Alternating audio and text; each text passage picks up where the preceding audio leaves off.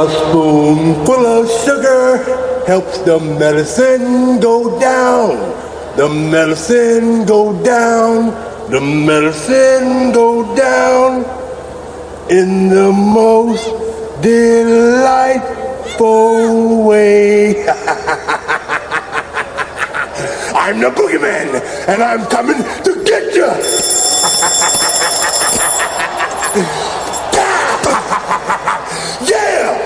Yeah. All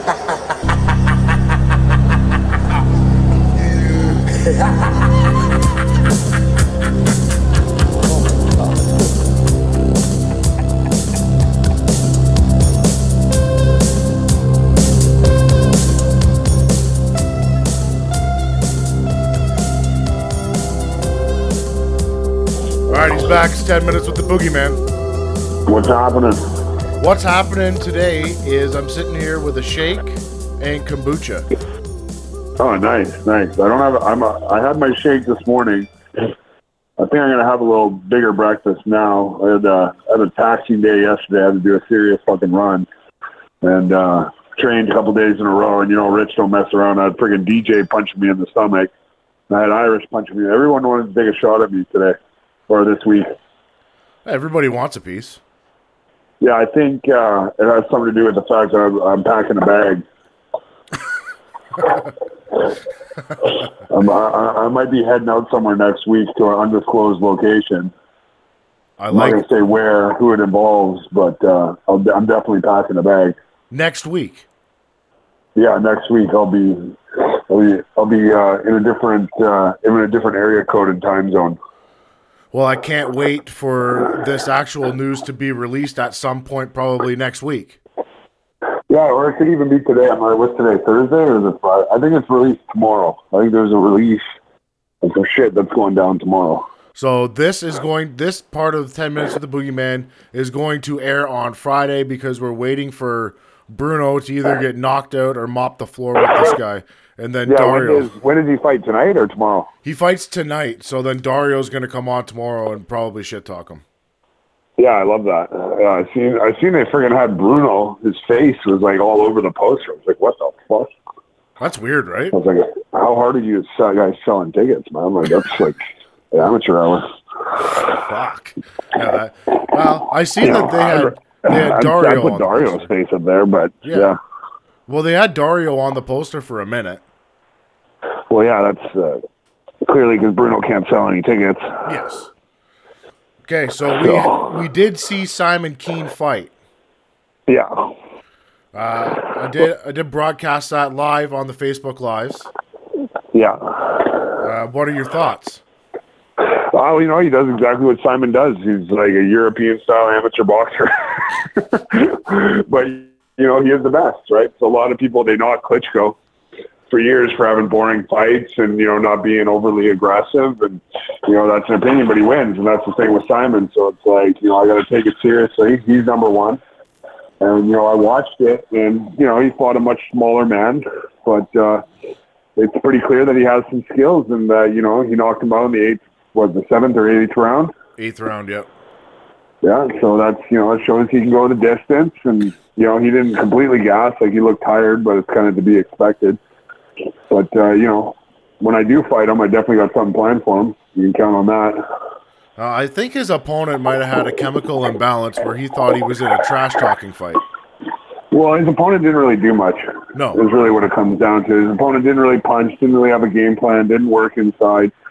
You know, it was a tough guy with, you know, a good punch, but didn't have a game plan. You know, that's the difference. Like, with Lestage, you know, it's like, here's the thing, like when you got a guy like DJ coming up fighting a high-level technical boxing fight, and you get to watch someone like him work with a guy like Rich, and the knowledge that's there, and I'm like, okay, we're going to execute the game plans, and, you know, we're going to accomplish what we're going to accomplish. You know, I have the physical capabilities to do whatever I have to in a fight to win. You know, I can fight him, I can beat him that way, and now I can outbox him now that I'm working with Rich. And so that's, you know, that's a thing that a lot of people are not going to expect. But it's coming. Yeah, when I watch you fight, like, your footwork has improved where I don't think Simon has any footwork. Yeah. I don't. Well, Simon, he jumps in and out, right? So yeah. It's like, you know, he is quick at that, and so, you know, like, this is, it'll be a real challenge. You know, obviously, I'm gonna have other fights in between where I need to work on some stuff. You know, part of the deal is with Simon is, you know, we're pretty even on record, so, you know, I want to keep up with him. He just did a fight. I need a fight. So it sounds like we're going to sign a fight in March, and we should have the news tomorrow. So nice. So the one thing I did notice about Simon is he does have a good left hook to the body. Oh yeah, he loves throwing out a left hook to the body. So, you know, we've been working a lot of body shots. We're going to do the Luke Spicer challenge and just topping up for next season. Is that what we're renaming it now? Is the Luke Spicer challenge? Yeah, it's the Luke Spicer challenge, but you know, that doesn't mean that we can't name other things the Luke Spicer challenge too. Because, you know, there's a lot of challenging things out there. And I'd like to see Luke do some of those challenges. I like it when we just kind of gauge where we're at and just send Luke in first and, you know, let us know. Yeah, I like it when Luke does challenges because he's funny. Well, and it sets the bar really low. Jesus. I'm pretty sure everybody did the challenge better. Well, like, who did it better? It's like, well, yeah, come on. Everybody. Everybody else. I did the challenge. How did that go? It's on Facebook. Yeah, I know. The guy went flying. Yeah, just a one-hit wonder. Better than Luke, like I said. Better than Luke. Brad Switzer sucked at it. Brad Switzer sucked at it. I couldn't even drop Luke. I would like to send DJ over there. I think he would drop Luke right through the belly pad. And Luke was wearing one of those rival things, which is basically like a knockoff of a bear suit. Yeah. Good. Steve Claggett could rip. That's who he was doing with it. Guy hits hard, but not with that giant foam pad. Yeah, exactly. Yeah. Steve Dragon is no joke. Yeah. So we did talk to what's his? Steve Dragon. I just called him Steve Dragon. It'd be Steve Claggett, the Dragon. I call him Rufio, the Dragon. I like Steve Dragon though. Like, we could just change his last name. I just call him Steve Dragon. Steve the Dragon. I like it. Yeah. The boxing version of Bruce Lee. Yeah, pretty much. Yeah, I like it. So we did get a chance to talk to Deshaun Johnson. Oh, yeah. Serious dude. Very nice guy. I like him a lot. I'm now a fan. Oh, yeah. So hard worker, man. Hard worker. That guy's got like 50 fights. What is it like for you? 8 fights in the UFC. Yeah, he fought 2 fights in the UFC. Yeah, 8 MMA fights, I mean. Yeah. What is it like for you to have a guy like that with you in camp right now? It's cool, man. It's like, it's veteran boxing. You know, you got a guy who's getting McGregor ready for a Mayweather fight, one of the biggest publicized fights around. You got a guy who goes and helps Triple G get ready for guys like Canelo. Like, come on, man. Like, that's boxing. Yeah. You can't get that anywhere, you know, and the fact that he comes up and trains with Rich shows where Rich is at. And it's like, you know, like these guys are bodies real. Like he's fighting on the Deontay Wilder undercard, you know, versus Luis Ortiz and Barclays Center. Where's that, New York? I think so, yeah. Yeah, it's like, come on, man. Like that's the cream of the crop right there. Yeah. I can't wait to see the Gronk fight. Gronk is up here. My buddy's dog is fucking insane. What are you doing, man? He comes up here lurking. He's lurking everywhere. He's fucking here. He scared the shit out of Alexi. It's probably one of the funniest things I've ever seen in my life. Oh, really? What'd he do? Yeah, Gronk, sit downstairs. Yeah, Alexi came in, didn't realize Gronk was here. Gronk's had him cornered. Alexi had like a piece of PVC pipe between him and the dog. Can we bring Gronk to Quebec? What, $140? Is he that big? Yeah, he's huge. Can we bring him to Quebec? We should, yeah. I think he's been there before. That would be fun because he hates the camera. Yeah, he does hate the camera. He even boos it. He actually growls when you pet him incorrectly too. Like he lets you know if you're doing it wrong. Is that Shane's dog? It's Shane's buddy's dog, and Shane kind of watches him. Oh. When are you guys getting Shane on the show? Shane's hard to get a hold of. If I have a conversation with him, I have to get an interpreter to decipher it. Oh, yeah. Well, you got to give him medication before you talk to him. He's got to take his meds. You got to make sure he's regulated on all that shit. Yeah. Otherwise, he'll come in your room and hit you with like some fucking, like some serious, like he's got a master's degree in exercise science. So he like comes out and just starts spitting fucking knowledge at me. I'm like, dude, I got no idea what you're talking about right now. Like, I didn't understand one thing you just said. He's a wild dude. And then he just walks out. I'm like, all right, we got that cleared up. So I got to talk to you about internet wars a little bit. Like Brian Caldwell got into an internet beef, which was amazing. Yeah, that guy's a fucking idiot, man. Well, not Caldwell, but the guy he was talking to is a fucking idiot, man. I don't delete too many comments or block too many people, but it's like, sooner or later, you just got morons who are just like, it's like you prove like a valid point. Like there's a way to like talk trash, and then there's like a different way to like just say negative shit. Yeah. That like isn't really conducive to the storyline. Because then I send the guy a private message. I'm like, man, watch your fucking mouth, you know? Because I'll DM people. I don't give a shit, man. I'm like, if you want to jump, I'm like, they always get offended when like I somehow like curb their argument, and I'm like, wow, you just wrote on my page, and now you're getting mad at me for like defending myself. Like, what the fuck is wrong with your psychology? So like, basically, like I just do the Hannibal Lecter and just start like dissecting everything that they say. And like dissecting their personality, and it's like, because I don't have a reference point because they're literally fucking anonymous half of the time, and so it's just like I just like pick that apart. I'm like, let's look at your psychology really quick and like decipher what you're really trying to accomplish here. And they don't like that; they just fucking pout. Well, and then they like block me, or like they do what the guy who was shit talking Caldwell does yesterday. Sent me a message and told me like watch out for him, but then like he blocked me. Like, you guys, like, listen, man. I was like, fucking, how stupid are you? Wow. Apparently, very stupid. Well, he said some not very nice things about Brian Caldwell. Well, yeah, and it's like he came on my page to shit talk Caldwell, and then I was like, are you shit talking me or are you shit talking Caldwell? And he's like, I don't give a fuck about you. I was like, well, clearly you do because you're on my page talking. So it's just like I'm just looking at this guy like become like more and more stupid, and then like. Yeah, he's just like, then he just like didn't want to talk anymore. He's like, no, I started this and now like I have to like run away like a little kid. So it's like, Rich is always like, why do you engage in this negativity? I was like, well, I'm basically like Highlander. Like when I defeat an internet troll and they have to move on and I destroy them, I gain strength from that. Yeah, there can only be one. Correct.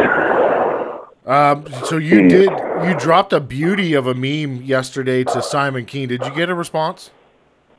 Yeah, it was weird. His response was like, he kind of like stole my response. Like he wished happy Valentine's Day to his last opponent, which I thought was weird. Cause it's like, why kick the guy while he's down? It's like, you already beat him. Like, who cares? Yeah.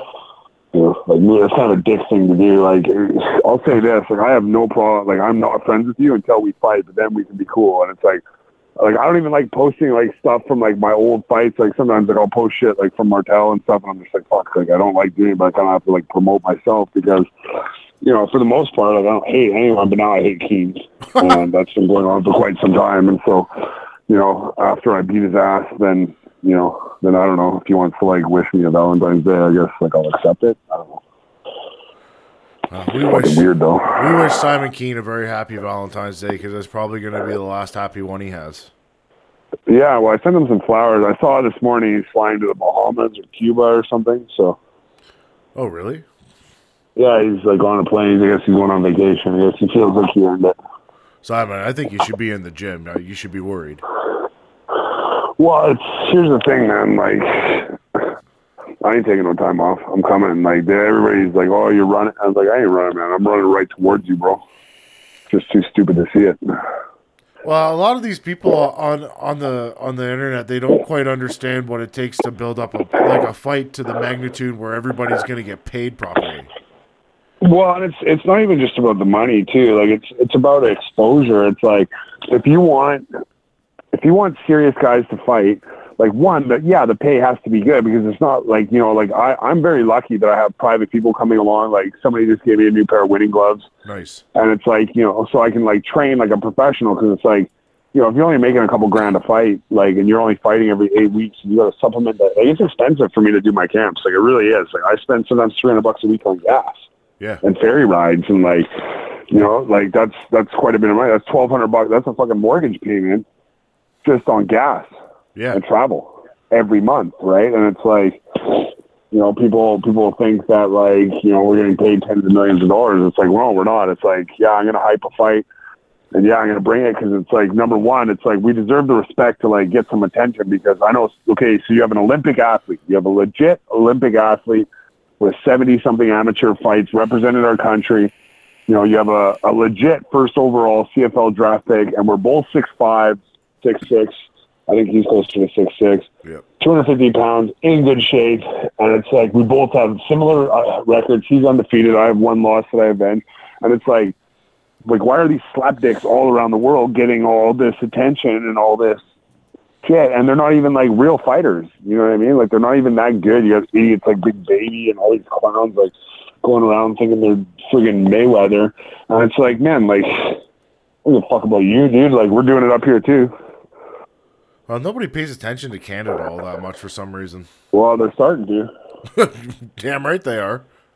Yeah, well, because we got people who are, like, willing to work for you. You got you doing your podcast. You know, people are coming up to train with us. You know, like, you had Aaron on, and, like, you had, like, a lot of, like, legit people on. So people, like, now are paying attention to what's going on up here, and it's how it should be, right? Get more people involved and, like, get some pride in your country, right?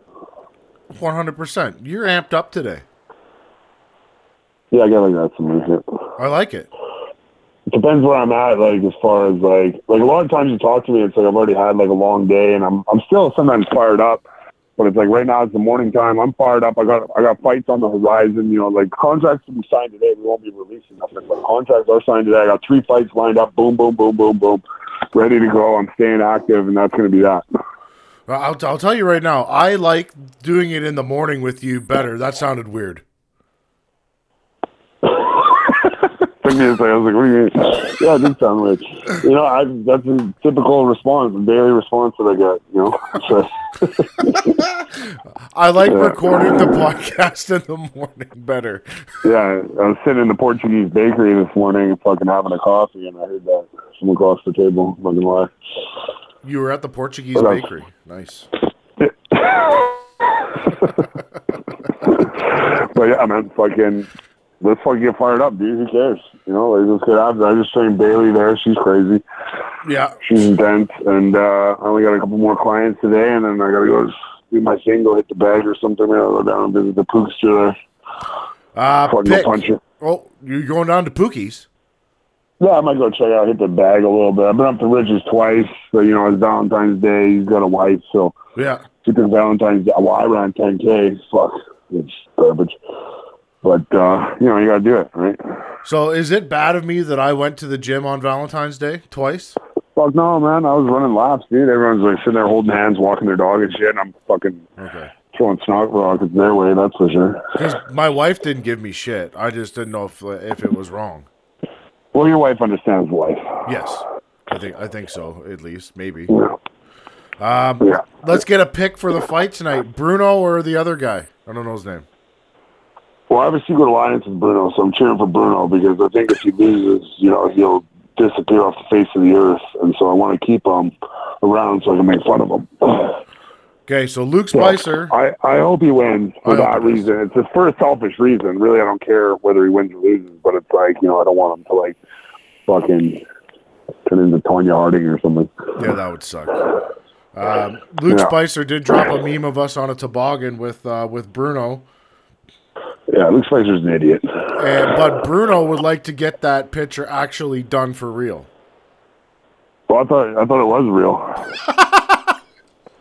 I was like, man, that must have been a hell of a fucking weekend. I don't remember doing that. Bruno would like to reenact that photo with us, which is a little weird, but that's fine. Yeah, he asked me to go, like, to him to Aspen on his moped. I was like, no, man, you good. Bruno's weird. He's an idiot. Yeah, he's weird, man. I had to find chocolate and shit all in my bed. So I did drop a music video of Simon Kean and Bruno training together. Yeah, I can't put it into my screen though. Like, I wanted to put it on my story, and it's like, it's not happening. Oh, it won't shrink down? Damn it. Yeah, it's tough. A couple of those pictures wouldn't shrink down. I really like them. Like, I can't put them in a slide. Like, I have to feature it. Oh, it would actually have to be on my feed. Yeah, I can't put it on my story, or I can't put it with another photo, because I wanted to put, like, a bunch of them together. I did receive a threatening DM from Simon. Oh, really? What did he say? Just basically said, he called me a slut again, and then when he sees me, I'm dead. Yeah, well, he's never killed anyone, so I wouldn't take that too seriously. No, so what we've actually done is we've enlisted security if this fight in Quebec does happen. Yeah, no, I've already arranged. Yeah, we have a couple options. I've already arranged all that. Depends how serious we want to get. I have a high level security. I have moderate. Yeah. And then I have low security. We'll see how he acts. Because my low security is pretty serious. Well, I've actually enlisted the services of Brad Switzer for comedic reasons. Yeah. He might even put you on a no-fly list. That'd be hilarious. Dude, Simon, I'll find a way to get there. Oh, yeah. We already know that. But, yeah, Brad Switzer's 7 feet tall, 300 pounds. He will be there. Perfect. And Brad's effective. Brad is effective, but if shit gets serious, Luke and I will deal with it. It's fine. Mm-hmm. Definitely. Yeah. We don't bring Aaron up. Jesus. What are you doing right now? Me? I don't know. I'm just fucking rummaging around in my room, fucking cleaning and shit. I do all the stupid stuff that I got to do in between everything else that I do. I did laundry. While I've been on this phone call, I've done 2 loads of laundry, folded all my clothes, cleaned up my room, taken out the trash, started to prepare breakfast, and yeah. This is the most productive 10 minutes of the Boogeyman ever. Well, I'm always doing shit. I'm like driving. Like I can't sit still, right? Like I need to be medicated most days. So I'm guessing you have the headset on. The headset's always on, man. I'm fucking damn near like, yeah, fucking retains focus. You know what? I walk out the outside world. If I see a squirrel or something, or like a bike, or a fucking family of raccoons, I'm gone. You know what I might get you for Christmas this year? What's that? So have you seen those little Google speaker things where you talk to them and it does shit for you? Yeah, I don't trust those fuckers, man. Think they spy on you? Goofs are always listening. Like I'll be talking about like Panama or something. All of a sudden, my next Google search, I'll put it in a P. It'll be like Panama. I'm like, you sneaky fucking rat. I was just going to get it for you so you could talk on the phone while you're running around the house. Yeah, see, then I would have to get, like, the disabler, like, the CIA disabler. Like, you plug it into your wall so, like, you can't, like, no, nothing can be transmitted. I'd have to locate one of those, have that plugged in at all times when I'm not talking to the stupid machine. So, like, really, you know, there's no point. So what you're saying is bad. I don't trust this fuck. I don't trust Google. I don't trust Siri. I don't trust any of those motherfuckers. They're all liars. So do you use Siri on your phone? Do you turn it on? Fuck no. I never have. Cause I don't talk and text. Like, the amount of, like, incriminating conversations I have in a day for, like, all sorts of fucking spectrum, like all over the spectrum, like, I'm getting in trouble in at least 100 conversations a day. Like, there's no fucking way. Like, I'm already monitored enough. Like, everything's already logged. It's like, I don't know how many, like, nudies there are of me out there. Like, thousands. I send them to myself, mostly. But, like, you know, I want to, like, make sure I look good when I get out of the shower. And I'm like, wow, that's in serious fucking hands now? Cool. So I'll tell you a story. I bought a new TV about a year ago, and it was a smart TV. And I watched this. Oh, yeah, those guys are good. Yeah, I watched this thing on I think it was on Netflix that it tells you your smart TV records everything that you're saying and saves it. So I immediately packed that fucking thing up and took it back to the store and bought a regular TV. Yeah, no, it's fucked up, man. I don't need that shit in my life. The other thing I had was one of those PlayStation Move things. Yeah. And I got up one night late at night to go get some water, and, like, the PlayStation was off, but the Move thing was following me around the house. Like, oh, yeah. So I got rid of that immediately, too. Yeah, no, it's weird. I don't even own a TV or nothing. You don't have a TV? I don't have a TV or computer or nothing. I already broke the iPad. You remember the situation. How do you watch fights now? On your phone? On my phone. Jesus. Yeah, 90% of my day is spent on my phone. No TV. You don't have a laptop? No, I don't have a laptop. I feel like you'd break it, though. I had one, but then the person engaged and took it away. Oh, that's not very nice. That's called Indian giver. Yeah, sometimes I got two stops, sometimes I got to take it away. But that was okay. I was just blowing it anyway. That's fine. Oh, well. It was effective for a while. Hey, if you can get all your business done on your phone, good for you. Yeah. Like, it's an effective tool. I pay like $300 a month for a fucking phone bill, though, because I use 20 gigs of data every month. Like, yeah, it's fucking stupid. Just for me to do the podcast, I have 2 computers, fucking goddamn iPad, Cell phones. It's crazy. Yeah. Well, you're a technological guy. Not really. I just go on YouTube and it teaches me how to do things. Right on. Like it is an effective tool. I'll fix my house from YouTube. Fucking right. Good for you. So what do you got the rest of the day? What's the plan? I got to go do some medical shit for these fights. And then I got to go. I got a few more people to train. They're doing an awards dinner for that. I got to get a haircut. Oh, yeah, I got to do an awards dinner thing for the fight for the cause. Yeah. And then probably go to the sauna and steam room maybe. Do my abs and my neck and all that shit. One thing we didn't talk about was the NBA award for Fighter of the Year. Yeah, those guys, the Dorian brothers there, they got me pretty cool award, man. I was impressed that, people are starting to respect what we're doing a little bit more, That's fantastic. I really enjoy that you won that award. You deserve it. Yeah, nice guys. I'm pretty pumped about it. It's cool, Speaking about awards, the Spice Life Podcast Awards will be going out this Friday. Oh, nice. Yeah, so you will receive that in the mail. Fuck right on. Thank you. And then you'll be able to put that up on wherever you want to put it, in a box or in the garbage. Doesn't matter. Well, I'll put it with the Boogie Child's stuff. Oh, with the shrine. Yeah, I got the shrine. So have you seen the Boogie Child boxing? You have. Yeah, I seen a video the other day. She was lighting it up. She was good. She's not bad for 7 years old. Yeah, I like it, man. Keep harnessing that shit. She'll fucking make some of herself. I like it. I like teaching her the stuff because it teaches her a little bit of discipline, right? Well, yeah, and you got to keep groups away. 100%. Yeah. Crucial. None of that. Exactly. But we'll get you out of here for the day because this was an extra long episode of 10 Minutes with the Boogeyman because you skipped last week. You were busy. Right on, brother. I will talk to you very soon. All right, guys, that's 10 Minutes with the Boogeyman.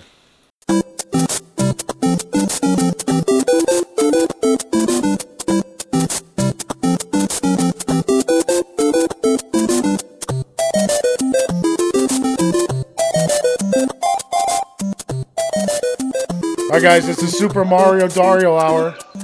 Obviously with Dario. He's back. His brother fought last night. It was a shit show. Unbelievable. Thank God you guys are giving me my outlet. I needed my hour. So, a lot of things to talk about. We'll be discussing the fight from last night, unfortunately, how it went, and future schedules of, and then we got to talk about the guy we called out as well. But, man, it should be fun. Let's see. And, by the way, let's start this off with fuck Jesse Thompson. He's not a big fan of yours right now. No, he's not. He actually says that he likes the way Bruno fights over me. Listen, man, if he likes all that brawling, messy shit, fuck him. Whatever. I do everything clean. But whatever. You guys have to deal with him if he's the secret guest. Who's the secret guest, by the way? Can we talk about that? Can't let it out. It's secret. It's a secret. Okay. Yeah. That's fine.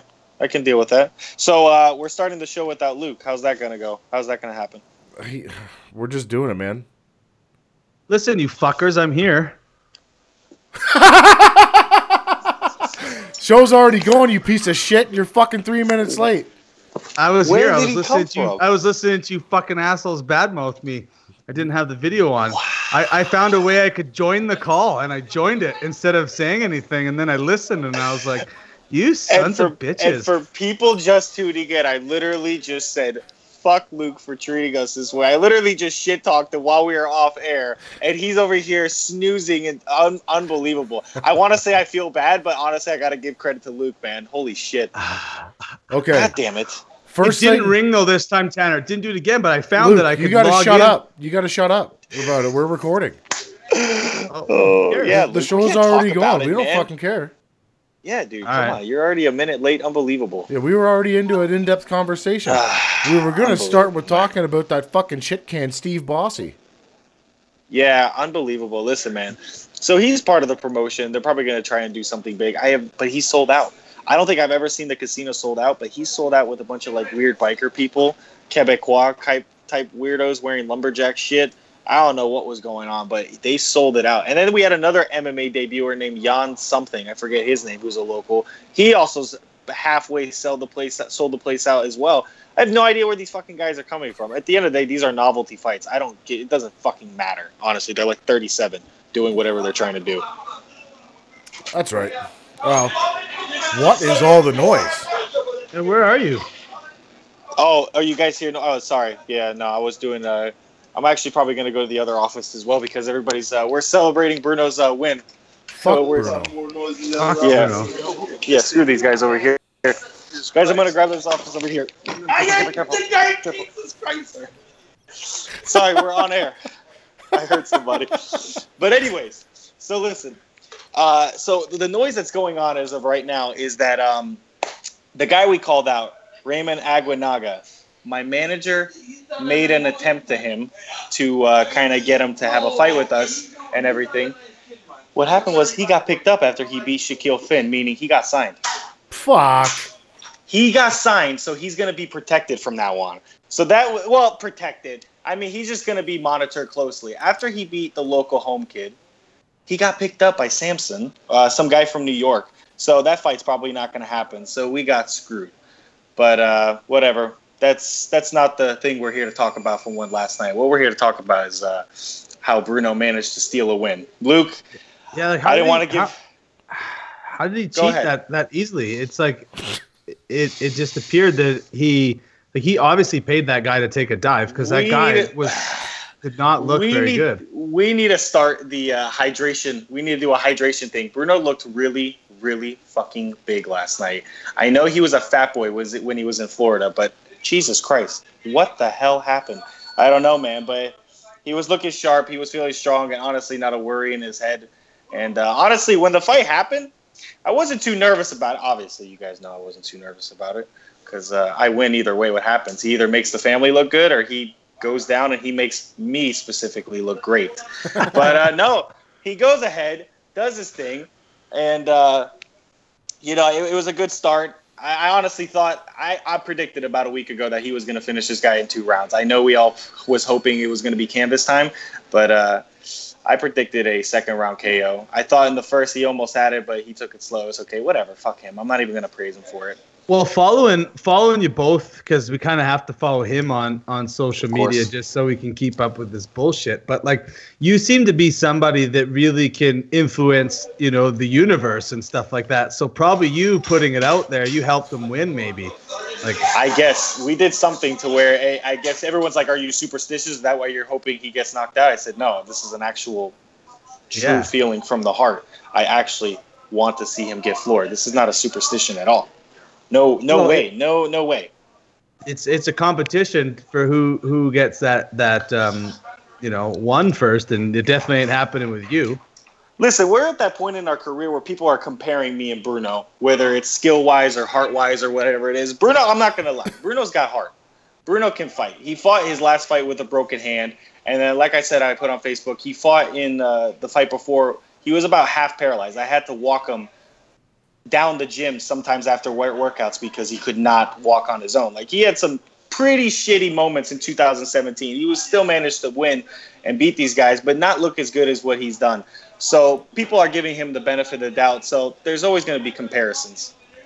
But you also got, like, we got Manny Montreal saying that your brother's the better boxer and you're the better fighter. But what I don't understand is when I hear fighter, I think of a smashed-in face and a brawler and whatever else. But Manny, if he's such a good boxer, why does his face look like it's been like a bag of smashed assholes? Like, every time you see him, his nose is busted up. Like, it looks like he's been run through a meat grinder. Manny needs to reword himself. Clearly, he called originally, he called Bruno the better boxer. He should have called Bruno the better fighter, like I said on my post. Bruno is a good fighter, and he's an inside. Well, he can do inside, outside, but he likes to slug. And me, I take my time, I pick you apart, and I hardly lose a round when I fight. And I come out no black and blue. Bruno's fight lasted, I'll say, what, 4.5 minutes, if even.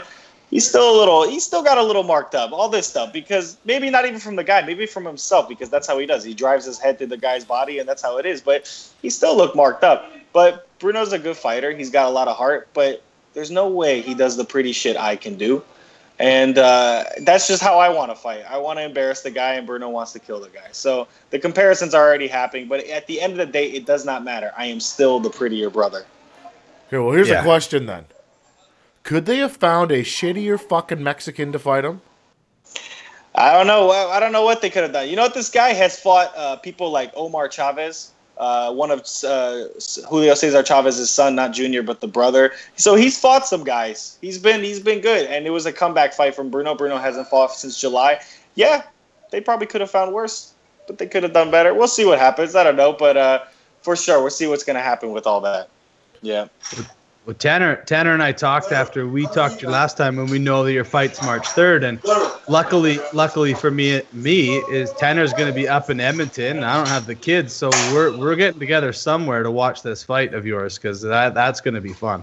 So, as far as the fight news for myself, did you guys? I think you guys are going to be the first to hear about it. Is that my manager saw my face plastered on the posters for March 15th? Yes. And so he was asking about what's the deal with that. And they said, well, they needed to fill in a spot, and Dario's good for pictures. Of course I am. If you want to make your posters. Hold on one second, because Luke's a fucking moron and totally confused Dario with Deshaun Johnson, who's fighting March 3rd. Oh, I'm sorry. What were we talking about? Oh, my bad. I'm sorry. Yeah. Yeah. Fuck. What the hell, Luke? You're talking about me. I haven't even dropped the news yet, and you're talking about, what the hell's going on? Okay, Luke. I'm like your brother, but I'm a little bit better looking. But I get hit a lot when I fight. Like I get hit a lot, and I get. Do you, Luke? Honestly, yeah. Luke, you're not a bad looking guy for a fighter. So I don't know. I don't believe that. Bruno is. He's all messed up. Like you said, he's smashed. I asked Tanner 7 times what time we were talking today, and like it's kind of tough. You know what? This is why the podcast is tough, because Luke likes to talk about himself and bullshit that he thinks he knows. He doesn't really actually direct anything towards the guest. Dario, what is your fight news? Okay, so the fight news is, like I said, my manager was asking questions. He says, why is Dario on the poster? What's he doing? March 15th, is he on the fight? So they say, oh, we needed something, but my manager goes, makes a business deal in about 15 minutes. This is not official. It's going to be official on Monday, but you guys are getting the first rumor about it. Is that my manager says, well, listen, they want to do Dario on the Adonis Stevenson Badu Jackar May 19th. Why not get him, instead of he wants to do 10 rounds on May, get him like a 6 or an 8 rounder for him to stay, get the rust out, because I haven't fought since September. Get me in a show in March, and then I can stay here until May, and then we can do that. So it looks like March I'm going to have my fucking ring return. Thank God, because every time people are asking, Bruno just fought, and Bruno had a fight scheduled. They said, when are you fighting? I don't know how to answer the question. Stop asking me, because every time I hear the question, I want to fucking kill myself. I don't know when I'm fighting, but now it looks like I do have an answer finally. So thank God for that. Good. Yeah. I like that. Yeah, good. We'll see. And then we'll see. Then you'll see how I fucking then we'll make comparisons now when Bruno's comeback and then finally my shaking off the rust. We'll see who does it better. Well, Luke is actively looking for a fight, and now I'm actively looking for a fight. Can we talk about? Can Bossé be in the mix in all this, or are we still looking for that asshole Mexican from Bossé? Bossé's in the mix. Jesus Christ, man! Honestly, like I said, I'm good. I'm good friends with the promotion, but they do a lot of novelty fights, and I get it. It sells tickets, but holy shit! And you know what? Did you guys watch the fight? Oh, it's terrible. That boy was getting clipped. Bossé was getting clipped or whatever his name is. And that Mexican was 0-5. Obviously, it was a debut.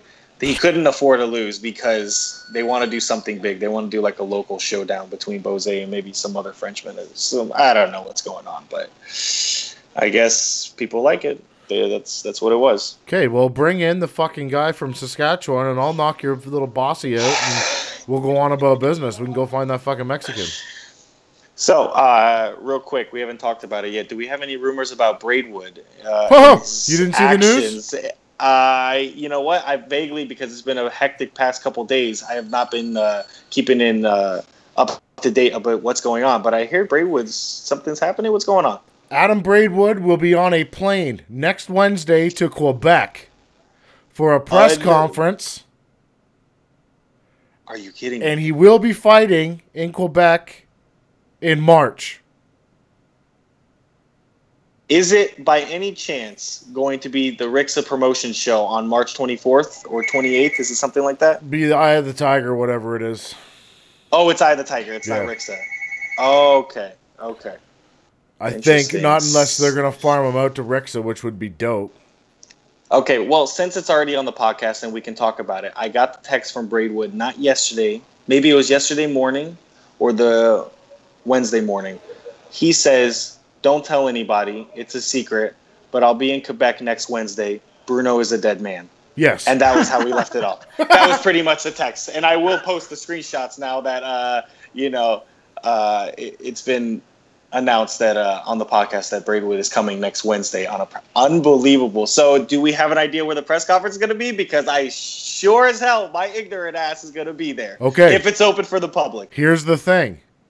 Braidwood is coming without a handler. Oh, no. His handler is me. Tanner, didn't we talk about this? You take my spot. We did talk about this. You have to, you're that's not a good decision. No. Holy shit, Tanner, we talked about this off air. That Braidwood needs somebody constantly. We need to keep he's going to start straying away from what's important, man. I'm leaving you in charge. Holy shit, I cannot wait. You think I should bring Bruno, or is that going to rile up? Oh, yeah. More? Bring Bruno. Okay, perfect. Yeah, before. I'm going to open up Bruno's schedule. Yeah. Because I do know that Adam Braidwood will be bringing something special with him. I'm not going to disclose it on the podcast. Oh, my God. I'm not even going to ask him about it because I want to be just as surprised as everyone else. Wait. You gotta, because you're his handler, you got to get Adam down to the gym and let him hit your brother for the belly pad challenge. Then your brother will get floored. He'll get canvassed for sure. Oh my God, do it. Luke, thank God we have you on today. Honestly, thinking of something that is genius. And then he can finally meet Jesse Thompson as well. We can see if that'll be an alliance sometime. Holy crap. He should probably do it to Jesse too, just for shits and giggles. You guys want to hear a funny story about Jesse? Oh God, yeah. Let's bring him up. So Jesse texted me this morning because he was messaging Luke last night to come on the podcast, right? And then I get a message this morning. He goes, "Oh fuck, I was messaging the wrong person. Who the fuck is Luke Spicer?" Are you kidding me? No, I've got the messages. I will send them to you. Funny. Who the fuck is Luke Spicer? Oh my God, man. So I gotta ask, guys, how many guests you having on today? Well, you, Braidwood, but not Jesse. Adam Braidwood. Adam for 10 minutes. And I might have a secret person I'll tack on the end. Man, you're keeping me in suspense. If he does, whether he does or doesn't, I want to know who was the planned secret person because I am freaking out right now. Why? I don't know because Tanner, anything if it's a secret that you're keeping, I do want in on it. You know, it's definitely something special. Well, obviously, I'm gonna fill in. If he's got a secret because it could be something to blindside somebody. It's probably somebody talking shit about me again. Oh my God! All right, no spoilers. Never mind. Luke might be onto something, and he might have caught on. No, I don't want to talk about it. I'll call you when the podcast is over and fill you in, Dario. Luke can be left in the dark 100%. He's fine with that. Okay, perfect. Fuck off. Just write it on a piece of paper and hold it up to your screen. I won't say anything. Yeah, you will. You fucking liar. Oh, Luke, you look like a shitty version of Uncle Fester. You fuck. Put a light bulb in your mouth and shut up. Luke, you were already eavesdropping in a conversation you technically were not supposed to be in. So, why do I have a join this call button to push? Because technically it's your show at the end of the day, but still. Because I sent it to you. Yeah, exactly. Unbelievable. Luke thinks he's so. What did you guys do after the after Bruno finished cheating and showering? Okay, so we got so he didn't want to stick around too long. I personally wanted to see the Bossé fight. I just wanted to see the what the hell the hype was about. I should have left like everyone else. Did you guys catch the fight after Bruno? By the way, before we get I was pissed off. I threw the phone away. Okay, Luke, I don't blame you, but what a slugfest. Unbelievable. I know that guy personally, and his nose got shattered in the first round. And what a fucking fight that was. My God, Michael Zuski versus, I forget the gentleman's name from Mexico, but his head coach was Rigoberto Alvarez, Canelo Alvarez's older brother. Real nice guy.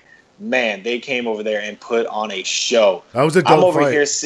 It was a really good. You know, I really thought just because Bruno was the first knockout of the night, I really thought they were going to give like maybe credentials of Bruno having fight of the night, even though it was like short, but no way. That whitewashed every performance I've seen in the past couple of weeks here locally. My God, what a fight. These guys came and they slugged it out, and I guess the right guy won. I thought the Mexican won. I'm being nice. I thought if it wasn't for the drop, the round that the guy was on his way to winning, he probably would have won it. I think even with the knockdown, I could give it a draw. Yeah, that's where I stand on it. It was, but those guys fought their higher up. But you know what? The Mexicans were complaining on the decision. I would have personally. But it was a hell of a fight. So, yeah, those guys came over here. They were – and I was actually sitting right next to Zuski's family. And, oh, my God, I smelled iron blood and tears because the ring – honestly, I was ringside. You could smell the blood. Like, that's how much it was around. But anyways, to answer Luke's question, what the hell did you ask me, Luke? What did you guys do? Oh, after. What did we do after, man? So we went to – you know me. I hate Bruno's girlfriend as much as I hate Bruno. So they came up with this grand idea. Oh, let's go get a couple people together and let's go out and all that stuff on a fucking Thursday. And we went out, and what a fucking disaster. And, of course, Bruno, he's the most boring kid ever. He finally gets his win, his comeback in the ring, and he's over there getting down like fucking Michael Jackson with his fucking girlfriend. And, oh, my God, I'm having secondhand embarrassment, but at the same time I'm happy for him because he's not being boring and bland anymore. But we didn't stay, man. With the French clubs, man, I try not to go there. Honestly, I really get a bad vibe. I gotta go somewhere like in Toronto or something out west or something. I don't know what. Bad music taste. It was like tropical night last night. Okay, I left Florida for a fucking reason. I'm not gonna hear red wine for about 2 hours straight, bass boosted. Okay, give me a fucking break. Jesus Christ. So well. How far was Bruno's nose shoved up his girlfriend's ass after he won that fight? I couldn't believe it. And the thing is, in a club, they wanted privacy in a club. That's what they asked me and this other girl that I was with. Oh, we're going to go sit somewhere quietly. There is no quiet. In the clubs that we went to, there's no fucking quiet spot. But they still wanted privacy because they had each other's asshole to smell. That's what was going on. They had to dog each other. That's exactly what was happening. So unbelievable. It was ridiculous. So... Luke, can you stop interrupting harder people? For you. Fuck's sake. What? So it's fucking not, rude. You're always fucking talking over people, you fucking moron. Why don't you wait till he's done speaking and then open your fat fucking mouth? I'm done, Luke. Please, proceed. I'm leaving. Okay, bye. No, Luke, we need you. Okay, bye. Yeah. The longer you're on the show, it's going to be even harder for you in Quebec probably because... You know, with all the Braidwood support and everything else, they seem to hate us out there. Every show, and I know you guys. And the thing is with Manny, Manny's a good guy, but he's always listening. He's always around. He's always got cameras everywhere. Manny is that dude, you know? So I think I'm burning my bridges slowly but surely here in the province of Quebec with every time I make an appearance on the Spice of Life podcast. I'm always shitting on something French. Yeah. And that's just the God-honest truth. But you know what? It has to be addressed because there's good people all around this country. But these people are just fucking special. And I just have to talk about it sometimes, you know? So, listen, man. I know I'm supposed to, you know, I have a Quebecois base management and all that stuff. Fuck Simon Kean and all that. I'm not going to pretend that I'm not going to be civil anymore, man.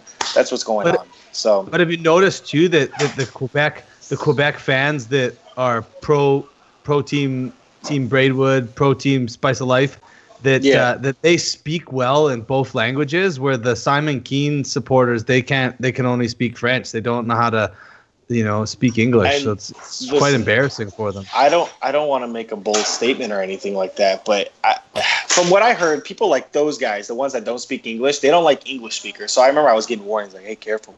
Man, they don't like, you know, some areas of Quebec, they don't like people speaking English. I've never had a fucking problem, but I would certainly like to deal with it if anybody ever had a fucking problem with me speaking English. But, yeah, I've noticed that.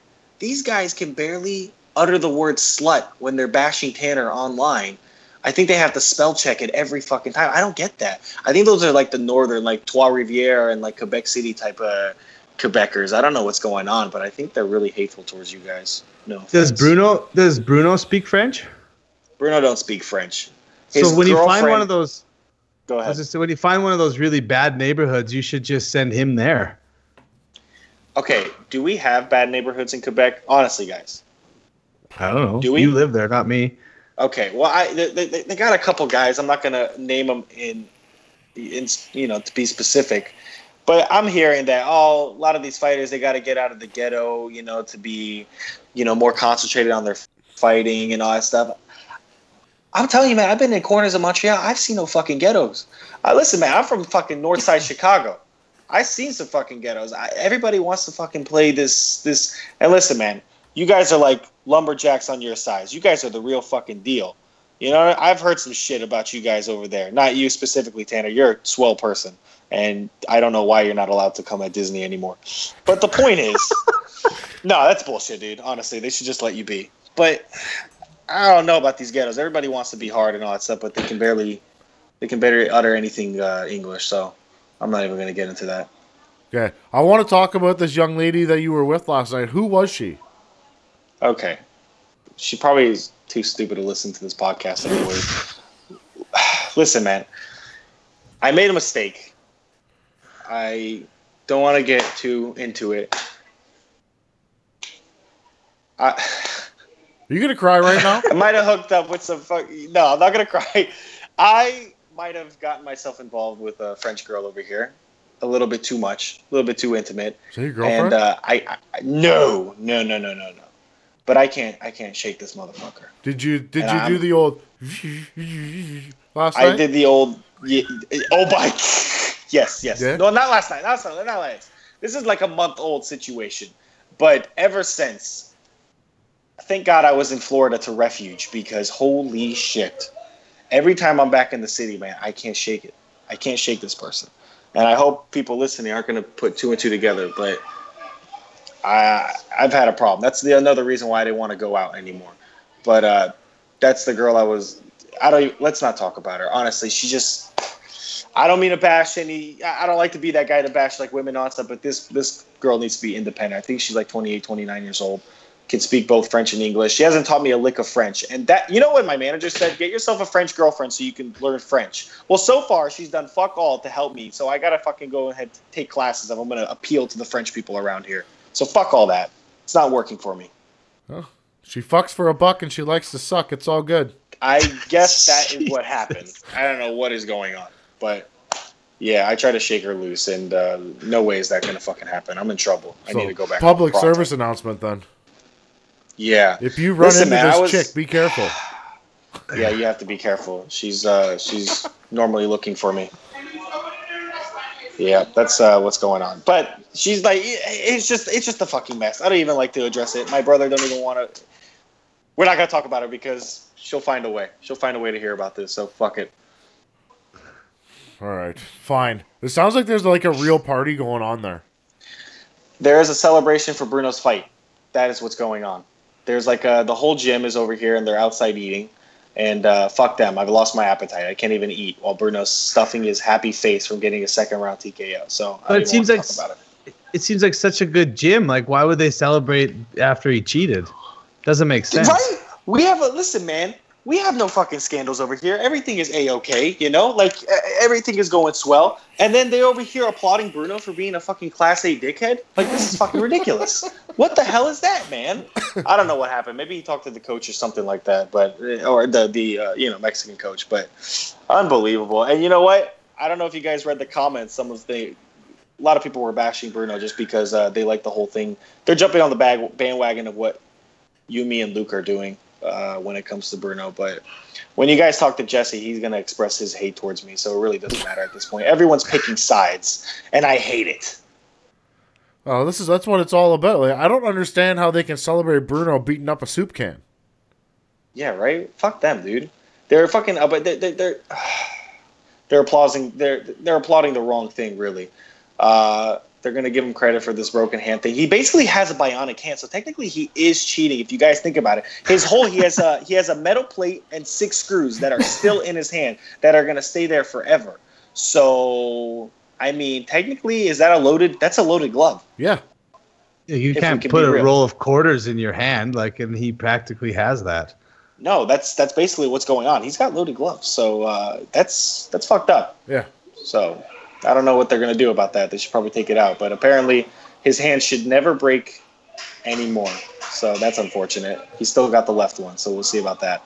So Tanner was telling me some good things about Jesse at first, and then he was like, I don't know about this guy, and we might have to get him on the show, but he's ducking us, and it's really unfortunate for him because it appears that he picked the wrong side to be on with the Spice of Life podcast, and unfortunately he'll have to learn the hard way. I asked Jesse, are you going to be on the Spice? He says, yeah, apparently I might be on after you, hopefully not. But I said, like, he's like, I'm just going to be myself. I said, for the love of God, Jesse, do not be yourself. It's just going to be like the same situation with Bruno. It will not last the whole 5 minutes. Okay? He's like, what'd you think? Like, go ahead. When you guys get Bruno, if you ever get Bruno on the show, go ahead and ask him, so how'd you feel about your fight? Good, I guess. Oh, any injuries? No, I guess I'm okay. Okay, so when's your next fight? I don't know. And that'll be the whole fucking podcast. Are you texting right now, Tanner? Please. No, I just got a picture of my new hats. Which hat is it? So I'll be selling these ones. The bad guy. Yeah. In the saloon content. I love it. How dope is that? Luke, what about you? What about me? I'm not a hat guy. Hats coming your way? I'm not a hat guy. It's really unfortunate. No, Tanner's helping me with some shirts, but I'm not a hat guy. I never have been. I wore one once, and I looked pretty stupid. I don't know if you tuned into the last podcast, but I think I did say on air that I did not know Tanner was bald at all. Like, at all. I did not know he was Luke Spicer. Unbelievable. I would have never, ever, ever guessed it. How fucking mean does that look, though? It looks fucking mean, and it looks clean as well. You look clean and mean. That is honestly, Luke, why aren't you on that level? Look at that. I swear to God, I can see my reflection off. This guy is beautiful up top there. What is up? Listen, man, Luke? Your brother is trying to copy everything about you other than his fighting style. That's not even a fucking answer on the question. It is. He's disappointing. And why would I want to copy Tanner? It would go right to his head. He's already has an ego for days. You know, like, oh, now I've got a shaved head just like him, and I'm growing a beard, and I just want to be like a smaller, better-looking version of Tanner. Like, I'm not gonna do that. If anything, he's not gonna feel overly flattered. He might actually, for once, feel happy for you. He might actually not feel bad for yourself. You understand what I'm saying? Like, this could actually be a positive outcome of all this. And Tanner is just trying to help you with all that. But what if he finds out I can actually grow a better beard than he can? You can't. Ooh, that's quite. Have you seen this fucking thing? Holy shit, Luke! That is. Luke, like, careful. Here's what's wrong with the statement that you just made. Like, you said, a better-looking version of me. Like, how much? How full of shit are you? Have you looked in the fucking mirror in the last 3 years? You look like fucking shit. Oh, fuck. Luke, I got to ask, man, since we're on you, who started the whole challenge that I'm seeing you and Braidwood doing, and then possibly Braidwood doing with Bruno? Was that your thing? No. So do you know John Wayne Parr, like, from Australia, Thai boxer? I do. So he had posted a video of it, doing it in his gym and just cracking pads, being ridiculous, right? Like, just throwing, and it was terrible footwork and just throwing bombs. And so I had tagged some training partners in it up in Edmonton that I was going up to do. So we did it and tried it. We posted the videos more as a joke, right? We posted some videos as kids. And then I posted again. And then, of course, that's when Tanner was ragging. It was after the Jelena one, because I went up to Champ's gym with Jelena and Brad Switzer. And then it kind of was like, okay, now we're doing it. So it's kind of taken a bit of a spin here with Tanner and Braidwood being hit by kids and hitting kids. And that's why I think Braidwood should 100% smash your brother. It'll be so funny. And he doesn't have to fight for a while, so if Braidwood breaks his ribs, it'll be okay. He can heal up, you know? Guys, have any of you guys been in the ring with Braidwood? I have. How hard does he hit? Sparring, not hard. Like, he's a big dude, so it's coming, but he's not trying to kill you. He's not trying to kill you. No. Okay, I respect that. But he does hit hard. Fuck yeah. But he will try to kill your brother with that belly. Do you think he will? I would. Yes. I honestly. So this is what we're gonna do. We're gonna go to the mall sometime this weekend before Braidwood makes his grand arrival, and we're gonna get him some hats. And we'll get him a Simon Kean hat, and that's what we're gonna do. And I'm going to post it. I'm gonna tag Eye of the Tiger. We're gonna get these fucking black hats with white writing. Fuck the hat. I don't care if it gets dirty later. And we'll have Braidwood punching the absolute. And Bruno's not gonna be in the middle. This ain't gonna be in the. Bruno's gonna be on the ropes. Yes. So he's got nothing to back up with. Right in the corner. Wearing the Simon Kean hat. Right in the fucking corner. And we're going to let Braidwood get loose. Okay. Here, first. I'm going to make you a deal. Oh, God. You're going to go get hats made, right? You're going to have to go to Lids. They're going to have to stitch them up. Yep. They're not cheap. Of course. They're no. 40 bucks. No. 40 bucks is not bad. But don't get the white writing. Get silver. You talked about. We did talk about this. What's up with you and silver? Is it because you just don't want it dirty? It's super close to white, but it doesn't get dirty. It doesn't look like shit. It's going to say Simon Kean on it. Who gives a shit? It can go in the fucking garbage when it's done. It's going to go in the trash after, right? Can you get me a Luke Spicer hat just so I can take a shit in it? Yeah, no problem. Okay, I got to ask. The notorious hat. Yeah. Is that white in the middle or is that silver? That is white, but I don't wear it out of the house. Jesus Christ. All right, I guess you mean business then. You wore that out of the house before. You wore it up at the KO press conference at Lino's gym when you started calling him Burger for the first time. I didn't say I've never worn it out of the house. I said I don't wear it out of the house. Oh. Would you fucking listen to clean the shit out of your ears? Yeah, Luke, what the fuck, bro? Fuck, man. Jesus Christ. I'm getting serious now. Fuck this.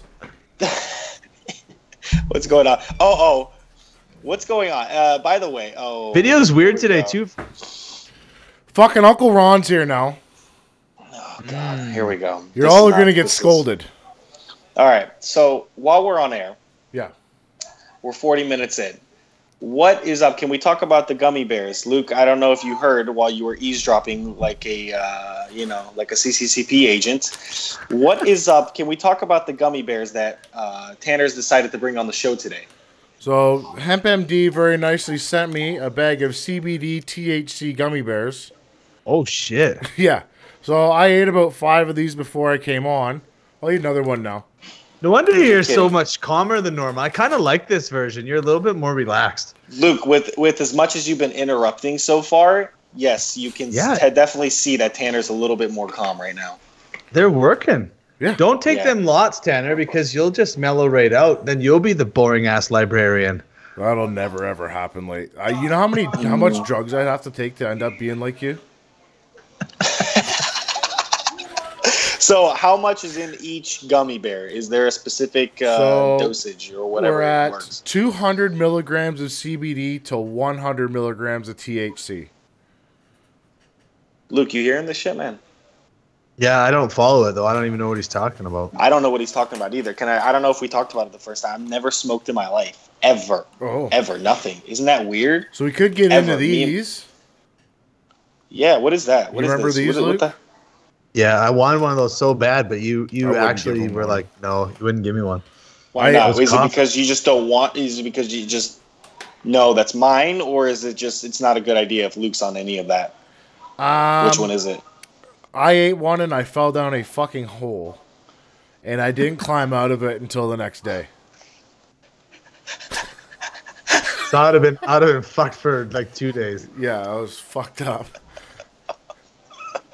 So yeah, we don't give that to Luke. That'd be like giving a fucking Jack Russell Terrier a line of cocaine. Ooh. So what about the gummy bears? Can Luke have the gummy bears? I'll give Luke a gummy bear. Yeah, I'll see what happens. It'll be funny. Is this so? How does this work, man? This is obviously legal. You got this out of I don't know how it is in Canada. I don't even know if it's. I mean, it probably is in America too. It's all funny, man. Every state is different. Florida just passed a law too, so all my pothead buddies are fucking getting hard-ons everywhere they walk around. I don't smoke. Like I have a CBD vaporizer. I use gummies, and I have like topical creams and stuff like that I jerk off with. Okay, and you obviously put it in a safe space. Could you imagine if your gummy bear stash is eaten by your children? Could you imagine? And you just come back, oh my God. Wow. What the fuck is up, Dad? The Boogie Child would kill somebody. Oh my God. Unbelievable, man. Here he goes. Wow, again. The Boogie Child is extra mean today. What's going on? She's like really harassing Simon Kean, like unstoppable. And then, yeah, man. Then she's had these gummy bears. That would be hilarious. I'll tell you guys. Boy, Simon's terrified of her. Simon is terrified. I'll tell you guys. I should have took a video last night because I was doing pads with her in the living room and she was ripping. Like not, we weren't doing God. The heavy bag. We were doing hand pads.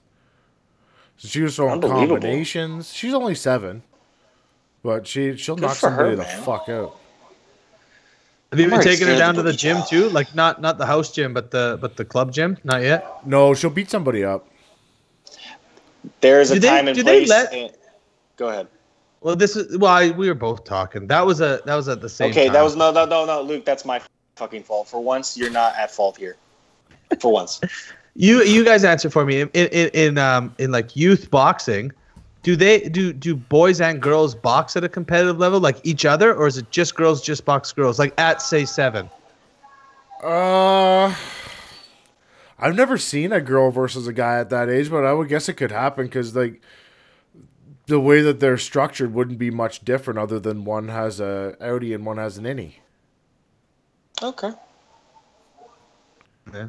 Makes sense. Like I've seen girls at that age that are stronger than the boys, and obviously I've seen boys that are stronger than the girls. But as for stature-wise, at that age, usually girls are bigger than boys. That's kind of why I was asking, because I can think of one in particular, but maybe there'd be a couple of them that be good boys on the circuit that would be hilarious to see a good smashing by a 7-year-old girl, and you know who I'm talking about. I would agree with that. Yeah. It would be hilarious. I would agree. Yeah. All right, Dario, do you have anything more to say about this Bruno fight, or can we fucking move on from it? No, man, I want to put it to rest, just like he put that fucking asshole, that bullshit tomato can to rest. We just want to fucking leave it alone at this point. Hopefully he does not want to fight for a while. Who wants to see that shit anymore? Who wants to see him jump around and celebrate and hug his coach for like 30 seconds? You know, it's just like, get the fuck on with it, okay? The next guy's got to fight. Nobody wants to see this shit. So, no, I do not want to comment. I'm just thinking about all the shit I have to get done this weekend before Braidwood gets here. I cannot believe it, man. There's a lot of stuff that you're going to have to prepare for. Next week, technically. What's the date today? Today's the 16th. Oh, I've got an amazing idea. Okay, go ahead. Shoot. Okay, so the press conference is going to be next Wednesday. Braidwood is obviously going to have to stay the night Wednesday and probably be there Thursday and leave Friday. Okay. What if, like, you have your laptop there, right? Yeah, of course. What if we did the Super Mario Boogeyman Dario Minute on Thursday? The super duper Boogie, I fucking love it. Whatever we're going to come up with, we're going to compromise. Yeah. Any of that. That would be terrific. I think that would be amazing. Holy crap. Yes. Honestly, I would love nothing more than to invite Braidwood. We'll have to do it at my place. He'll fucking love it. We'll fucking terrorize my neighborhood. We'll fucking get back at my neighbors for being fucking loud dickheads. But man, I just thinking about all the shit we got to get done before this weekend. You know what's funny is that, like as I was saying, it's the 16th.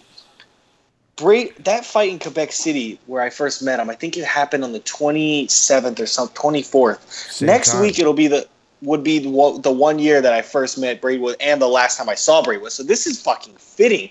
I mean, he wrecked havoc last time he was in Quebec, and now he's back a year later, ready to do the exact same shit. I can't believe it. Yeah, work here?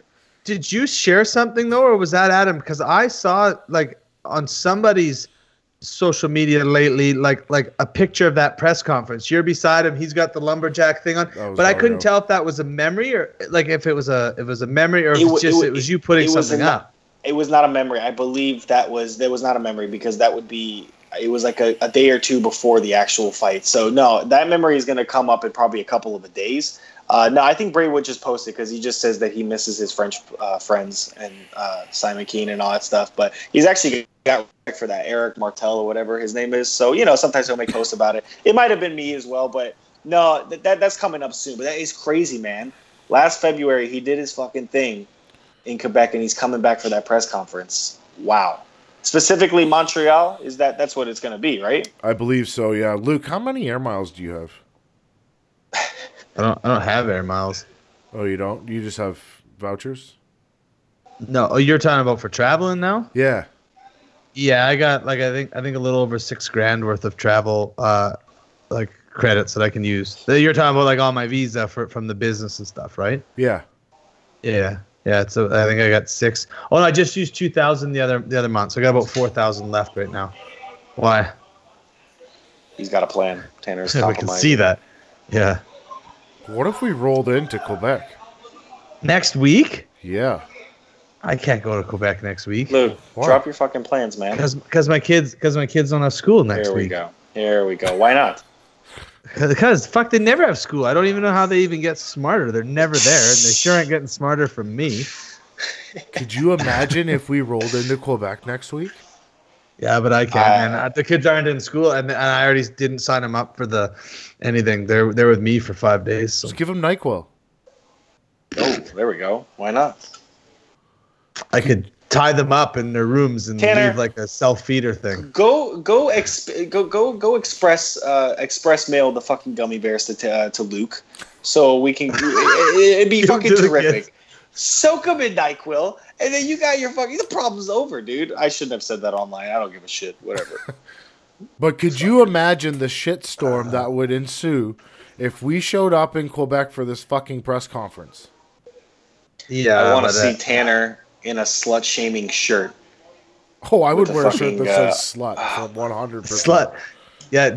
Now you want to re-get that pinstripe suit made that says, you know, instead of "fuck Simon," it says "fuck you, slut." Yeah. Fucking hell, man. Yeah. Right. Fuck you. No, Tanner, for sure, man. I will be there in your place if you cannot make it.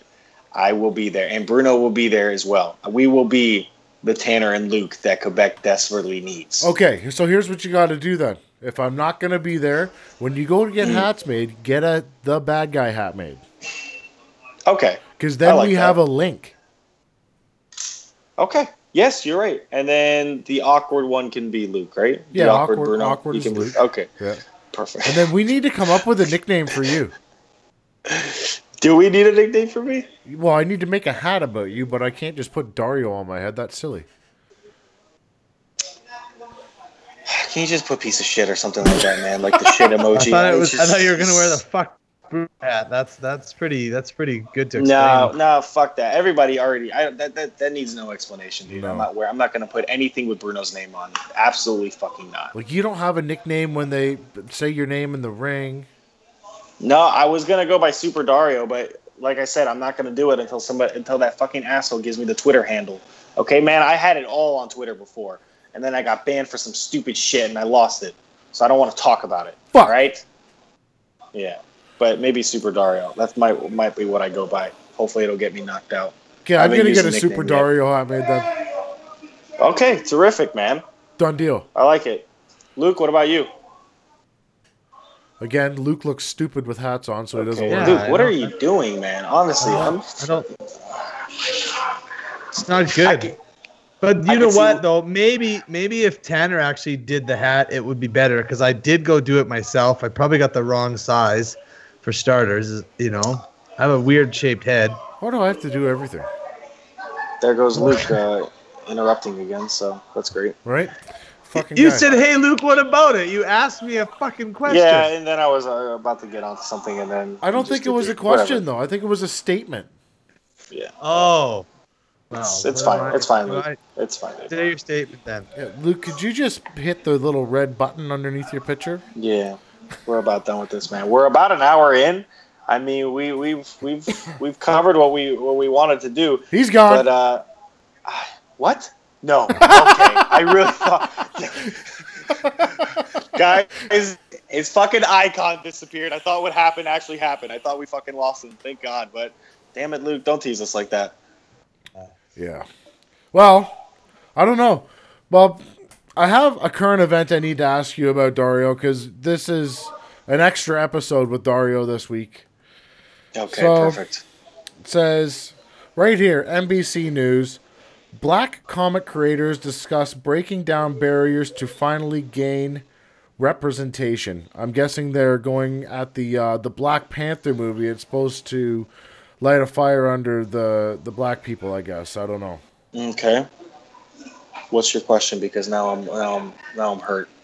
Well, it's 2018. Is it really that big of a deal that we have, like, different colored superheroes? Like, Black Panther's been around forever. Come on. Personally, I like Spawn. Spawn was great. Do you guys remember Spawn? Yes. Mm-hmm. Spawn was great. I mean, it's been I don't know, man. You know, the thing is, people want to get my 2 cents in because, like, the whole. Honestly, I don't give a flying fuck about it. I don't know what the whole issue is. But you know what I want to talk about, Tanner? What? Is the question you asked about the animated movie that I still have no idea. Peter Rabbit. What the hell you asked me? Peter Rabbit. What the hell was that about? Okay, you want to talk about Peter Rabbit again? No, I don't want to talk about it. I mean, do we just know what it was about? Like, what does that even mean? Lighting a fire under the... Or no, that he's got mad poppers or something like that. I'm pissed about that. Poppers. I am losing my fucking mind about that. So, the actual headline was, Sony apologizes as Peter Rabbit movie makes parents hopping mad. Luke, did you hear that? Yeah. What is your comment on it? I've never read it. I have no idea what they're talking about. This is new? I don't know, man. Is this a new movie, Tanner? Okay, so in Peter Rabbit, the new Sony Pictures movie based on the children's book, a family of bunnies fights for access to the infamous Tom McGregor's backyard. In one scene, Peter Rabbit attacks McGregor where he is weakest. His allergy to blackberries. After Peter flings a blackberry into McGregor's mouth, McGregor suffers from anaphylaxis and is forced to use an adrenaline injector. So apparently parents don't like that. I think that's hilarious. Who fucking cares? Exactly. It's not like they use peanuts or something like that. I mean, kids nowadays with this peanut allergy, that might be bad, but who cares about berries? That's weird. I do know the movie now that you're talking about. I've seen it because the girlfriend likes the bunnies, right? And then they start dating the guy, right? That's the whole. Yeah, I saw that preview. Yeah, I get it. So their play on the title is hopping mad because he's a bunny. Okay, well, that scene from the surprisingly conscientious movie released on Friday has now prompted some parents and allergy awareness organizations. Listen, I just read that. That fucking pisses me off. What the fuck is going on with the world, man? Because the guy threw a fucking goddamn blackberry in some fucking idiot's mouth because he's allergic to him? Come on! The guy's trying to kill him. Who cares? The guy's trying to kill the rabbit. It's a fucking cartoon. To kill him. Did you watch Mighty Morphin Power Rangers as a kid? How many fucking monsters did they kill? Come on. I never grew up watching Power Rangers, to let you guys know. The fuck is wrong with the world? I just watched them for the girls on there. Well, listen, man. I cannot wait until you guys get Jesse and Bruno on, and I cannot wait till Braidwood's on so we can do this fucking show together. Honestly, this is everything that I've dreamed of. This is the whole setup. This is what I've been working on, and we're finally about to make it happen. We're very close. Okay, so at some point this year coming up, everybody is going to be in the same room at one time. Yeah. We are absolutely going to all meet face-to-face. We're meeting face-to-face right now, but, like, human contact. No. We can high-five and play grab-ass in the park. All of that good stuff. June. That will happen. Yeah, probably in the summer, man. Probably it's June. It's going to be a fucking beautiful time of the year. Yeah, man, we're going to wreck havoc. I can't wait. Honestly, there's something brewing, man. They're doing real well with this Braidwood shit that they got going on, so I can't wait for all that. There's something, well, something in the works. We're not talking about it. We'll see. But yeah, we still know if Tanner gets his plays his cards right, there could be an opening in April that I'm going to need somebody to come to KO Boxing, and that's you. So we'd still technically the four guys that we like would all be in one room at least. Yeah. Wait till June to get the other two we don't like in the same room. Yeah. All right, Dario, we're going to get you the fuck out of here, but take us out to the party real quick. Yeah. No fucking way, man. You guys don't want to fucking see it, man. Okay, you guys want to see it? Tell your brother to fuck off. Good thing is that the Jews already left. Where's Bruno? Is he around here? Huh? Is he over here? Can we get... Okay, hang on. We'll get him real quick before... Bruno! Bruno! Go ahead, say hi to your fucking friends, Bruno. Your mortal fucking enemies. I love Simon Kean. Okay, we're not going to listen to this bullshit. We're not going to listen to it. Okay, no. Scratch that off the fucking podcast. I'm done. No. Scratch it off the fucking podcast. We're not having that bullshit. No wonder people hate him. Oh, he's an absolute fucking dirtbag. The worst person to win. The worst person to have any type of success. Congratulations, Bruno. You just won Quote of the Year for 2018. Number one douchebag. Anyways, I'm getting the fuck out of here, guys. Live from the fucking Grant Brothers Gym, where Braidwood will be making an appearance very, very fucking soon. And we're going to see Bruno get the shit fucking kicked out of him on the fucking, what is that? The body bag. We're going to Luke Spicer this motherfucker. Yeah. Fuck Bruno. This is Jelena Marjanovic, 8-time world champion, and you are listening to the Spice of Life Podcast. Welcome to the Spice of Life Podcast, featuring Tanner Wilshaw and Luke Spicer. Two talented fighters discussing life, fighting, work, family, balance, and everything in between. Tune in weekly for your fill of laughs. Now, here's your hosts, Tanner Wilshaw and Luke Spicer. All right, guys, welcome back to the Spice Life Podcast. Today on the show, we have coach to a bunch of people that we have on the show on a regular basis, Jesse Thompson. How's it going? I'm fantastic. Yourself? Very good. Working hard, you know. Wow. It looks like you're having more fun than working hard. Yeah. So you requested to come on the show. You actually been supposed to have been on the show a couple times already. Yeah, and I never get the phone call, but today I got the phone call, so let's do it. You know, like, today was the first time you gave me your phone number. Yeah? Oh, shit. So that's why I guess you never called, huh? Yes. Okay, so let's just get this over and done with then. Dario Berdisi, yeah. What's up with that guy? He's annoying. He's a jerk. He's a jerk. He's a good boxer, but outside the ring, he's an asshole. Don't like him. No, he's a good guy. When he fought in Quebec City on the undercard of Lucien Boutin and Alvarez, we were in Quebec City for about a week, so we just started messing around there with him and Bruno, and since then it's been a constant war when we're not training. So Bruno did make a little guest appearance today on the Spice of Life Podcast, and he said one thing that he loves Simon Kean. Oh, yeah. Oh, that's good. So rude. That's good. I'm sure if Adam would hear that, then his friendship with Dario would end instantly. I've told Bruno that he has to stop training at your gym now because he wrecked my night last night when he won. Oh, yeah? Fuck, yeah. So you hate him as much as Dario then? Yes, correct. We don't want Bruno to win. Like, I predicted that he'd hit the canvas in the second round. That didn't happen. No, it was the opposite. Was the exact completely opposite. He looked good last night. Yeah, he looked good coming off a broken hand, and usually Bruno's the type of fighter that takes his time, and like we ask him to throw, and he just came out of the first round. He came out right away, putting pressure and letting his hands go. So I know it's very good for his confidence, you know.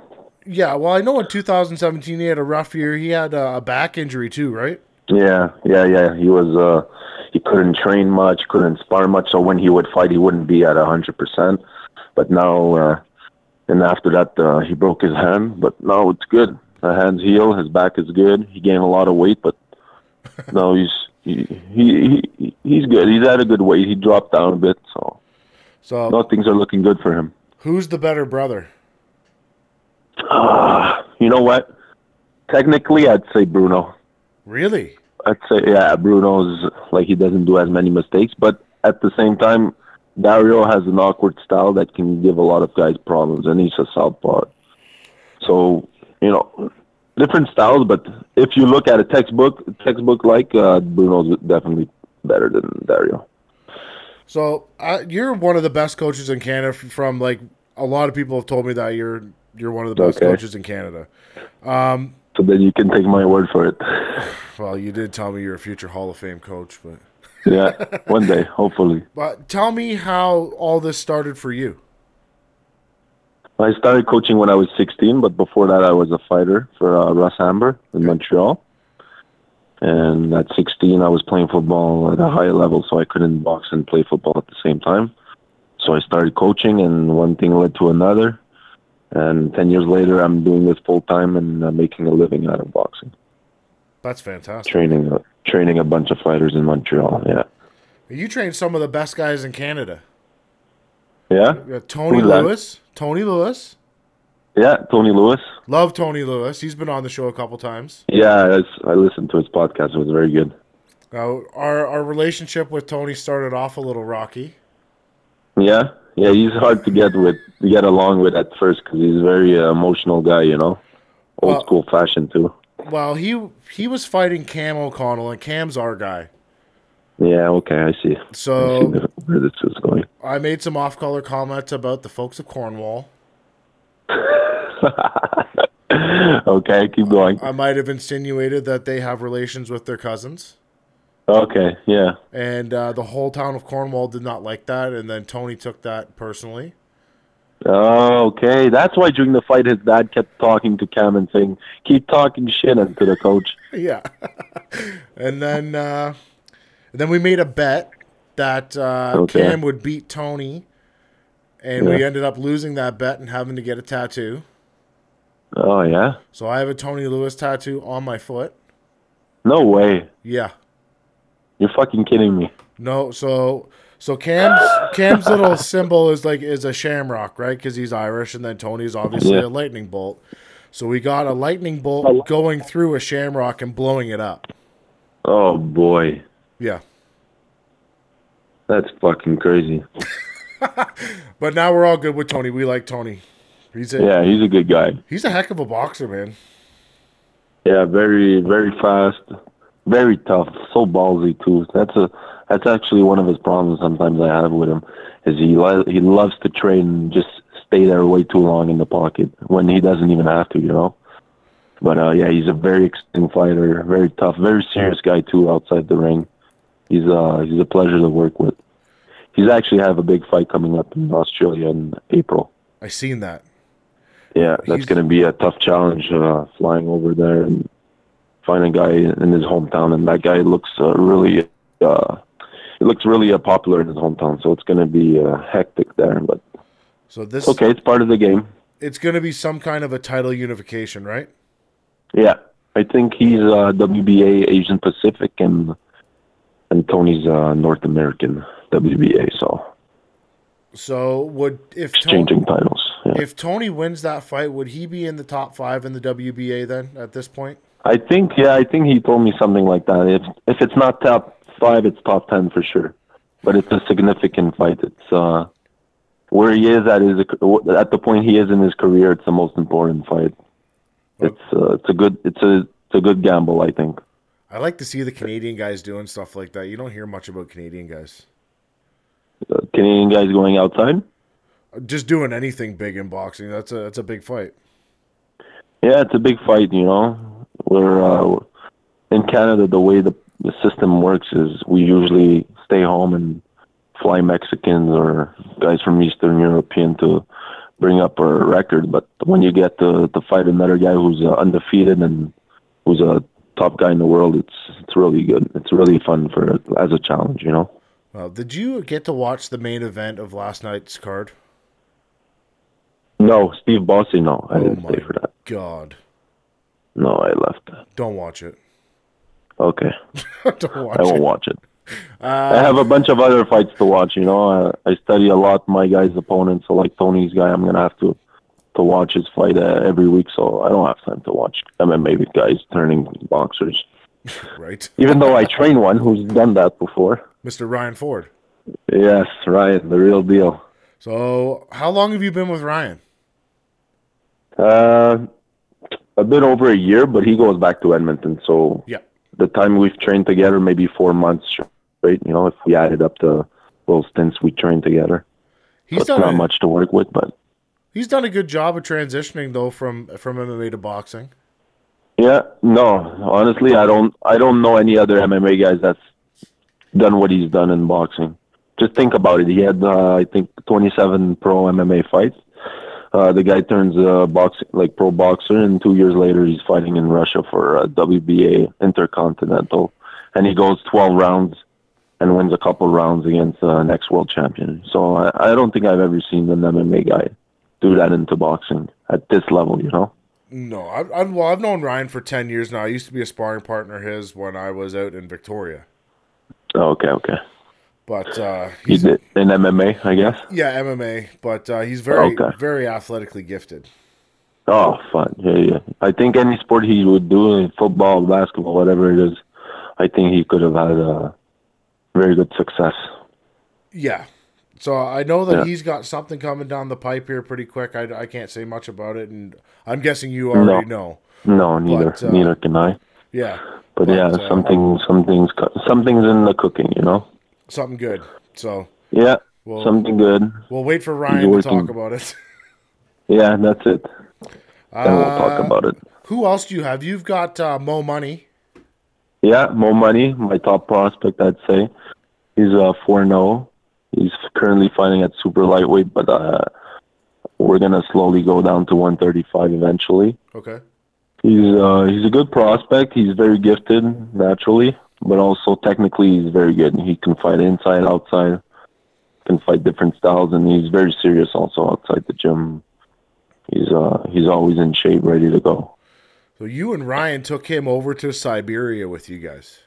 Yeah, I brought him over because we had two plane tickets for coaches. So I said to myself, well, this is a good opportunity for him to travel with us and get the experience, you know, to go outside Canada. And also, like, in the corner, he has a very good eye, so he can see things. And he's on the same page as me because he's my boxer. So whatever I didn't see, he could have seen. And when I say something, like, let's say I say to Ryan, well, open your legs or do this or do that. Well, Mo knows that. So we're all on the same page. So it was just a perfect fit to bring him along to Russia with me and Ryan. So when the three of you packed up and you jump on a plane and you're going to go over to Siberia, before that, did you guys do any research on Siberia itself? Yeah, Google, you know, Wikipedia, read a bit on that. But you can read whatever you want. When you get there now, you know where you are, you know? Right. And it was a good experience, you know? Yeah. A bit different at times, but people treated us well. As soon as we spoke to them, they were very friendly, and we told them we're boxers, and they wanted pictures with them all the time. So it was a good time. I've seen a lot of pictures of Mo Money on the internet with the Siberian people. Yeah, I don't know why. I think because he maybe looks like a soccer player. That's what Ryan was telling me. But in the airport and shopping centers, they would stop and take pictures with him and ask him for autographs and. I don't know. Maybe he looks like a superstar or something. But he definitely liked that. So yeah. You yourself, you operate out of Grant Brothers Boxing Gym, right? That's it. I've known the Grants for a long time.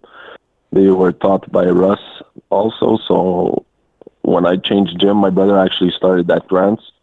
I mean, he eventually went from Russ's gym to the Grants, and I followed him there. And for 5 years, I've been coaching there with them. I worked the corners with them. Like Bruno yesterday, he's being trained by Howard. Yep. But he uses me as a cut man and also assistant. So whenever Howard needs help, I'm his second. Wow, that's nice. Well, who else? It's a good gym. A lot of good fighters are going through there, you know. Who else do you have lurking in that gym over there? I've got a couple of professionals. Guys who have one or two fights, and there's also Bruno, Dario, Francis Lafreniere that I work with too. He's a NABA middleweight champion, and he's fighting March 15th at the casino. Their next Groupe Yvon Michel card. Okay, so that should be good. And we got also other fighters that just come for some sparring. So there's always some action there. Has Simon Kean ever been in that gym? Yeah, he's come to spar a couple times. How'd that turn out for him? Yeah, it was good sparring. He sparred with heavyweight Alexander Teslenko. It was good sparring. Is he on the Canadian national team? Who's that? I want to say Teslenko. Yeah, or is he a pro? Teslenko, no, he's a pro. He's I think 13-0 or 12-0. Okay, he's from Toronto originally. I would say Ukraine and then Toronto. Okay, I know there's an Alexi on the Canadian national team that's done rounds with Simon, so I didn't know if it was just... Yeah, no, that's Alexi Barriaire. No, he's French Quebecois. Okay. He doesn't train with us. He trains with the national team in Montreal. Huh. Yeah. You guys are always busy down there. Every time I see a video, there's always people in there. Yeah, no, it's busy. Montreal is a big fight city, you know? There's maybe 4 or 5 gyms in Montreal that are always packed full of amateurs or pros or just clients like that, you know? So you guys have a fight card there at least once a month, right? In Montreal? In Quebec in general. Yeah, there was 20 pro shows last year, so there's 1 or 2 every month, sometimes even 3. It depends, you know, because there's three or four different promoters in Quebec. So they each do a bunch of shows a year, so already this month they've done Eye of the Tiger Management. They put on the show with Simon, and then the show last night. That's Groupe Yvon Michel. That's another promoter. And then there's the promoters we usually work with, which are called Rixa Promotion. Okay. They're having a show March 24th. Wow. In a couple of weeks, yeah. I don't know the difference. So there's next shows. There's March 15th, Casino with Groupe Yvon Michel, and then March 24th, another venue in Montreal called Toul. Yeah. And that's Rixa Promotion doing the show. So I seen Grant Brothers plastered all over the place last night at that casino show. Is Grant Brothers Boxing like a sponsor of the show somehow? No, not even. I don't know where you saw that. Maybe just on our T-shirts.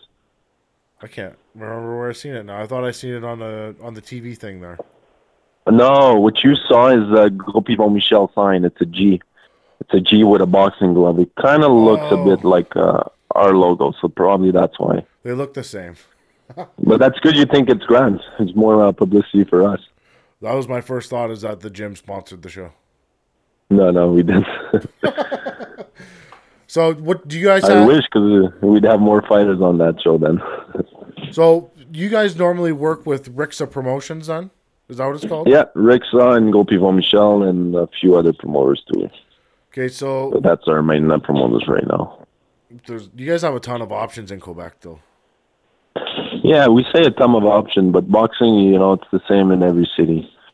There's a bunch of fighters that are unsigned, and they're always looking for fights. And then there's the select group that are signed, and that they don't have trouble finding fights. You know, it's a tough business, boxing, honestly, you know. Oh, it's a greasy business too, right? Everybody's trying to fuck somebody over. Yeah, everyone's trying to get a dollar, and a lot of lies are... A lot of people lie just to get an extra dollar or two, you know. It's messed up, but that's the reality of our sport, you know. It's run by gangsters, man. Yeah. It is what it is. What you want. Yeah. Hey. That's it. Everybody's got to get paid somehow. Yeah, that's it. It's just, you know, at the end, it's the boxer that should be getting paid the most, because they're the one sacrificing their lives. And you know, as a boxer, okay, you'll make money in, 3-4 years, and then what, you know? There's no pension fund, there's no insurance, there's nothing. Nope. You make money for a couple years, and that's it, whereas promoters, managers, matchmakers, they're sitting down in their office, and they're just placing guys fighting to each other, and they don't sacrifice what boxers do, you know, 2 or 3 hours a day of training since a very young age.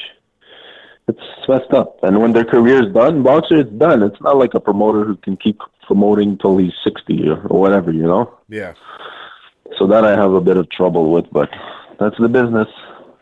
What you going to do? So when you're 16 years old, you stopped boxing altogether and started coaching? Is that what happened? Yeah. So I was coaching half the year. The rest of the year I was playing football at a high level. And then when I finished my university ball... I think 2 or 3 years ago, I started coaching full-time, finished university, and now I really just do boxing every day. So that's keeping me really busy. So when you were fighting competitively, the choice between fighting and football, was it just easy to make the choice to go to football? Well, it's because football, the way I saw it, was football, you can only play until a certain age, you know? Yeah. So I told myself, might as well go as far as I can, which was university.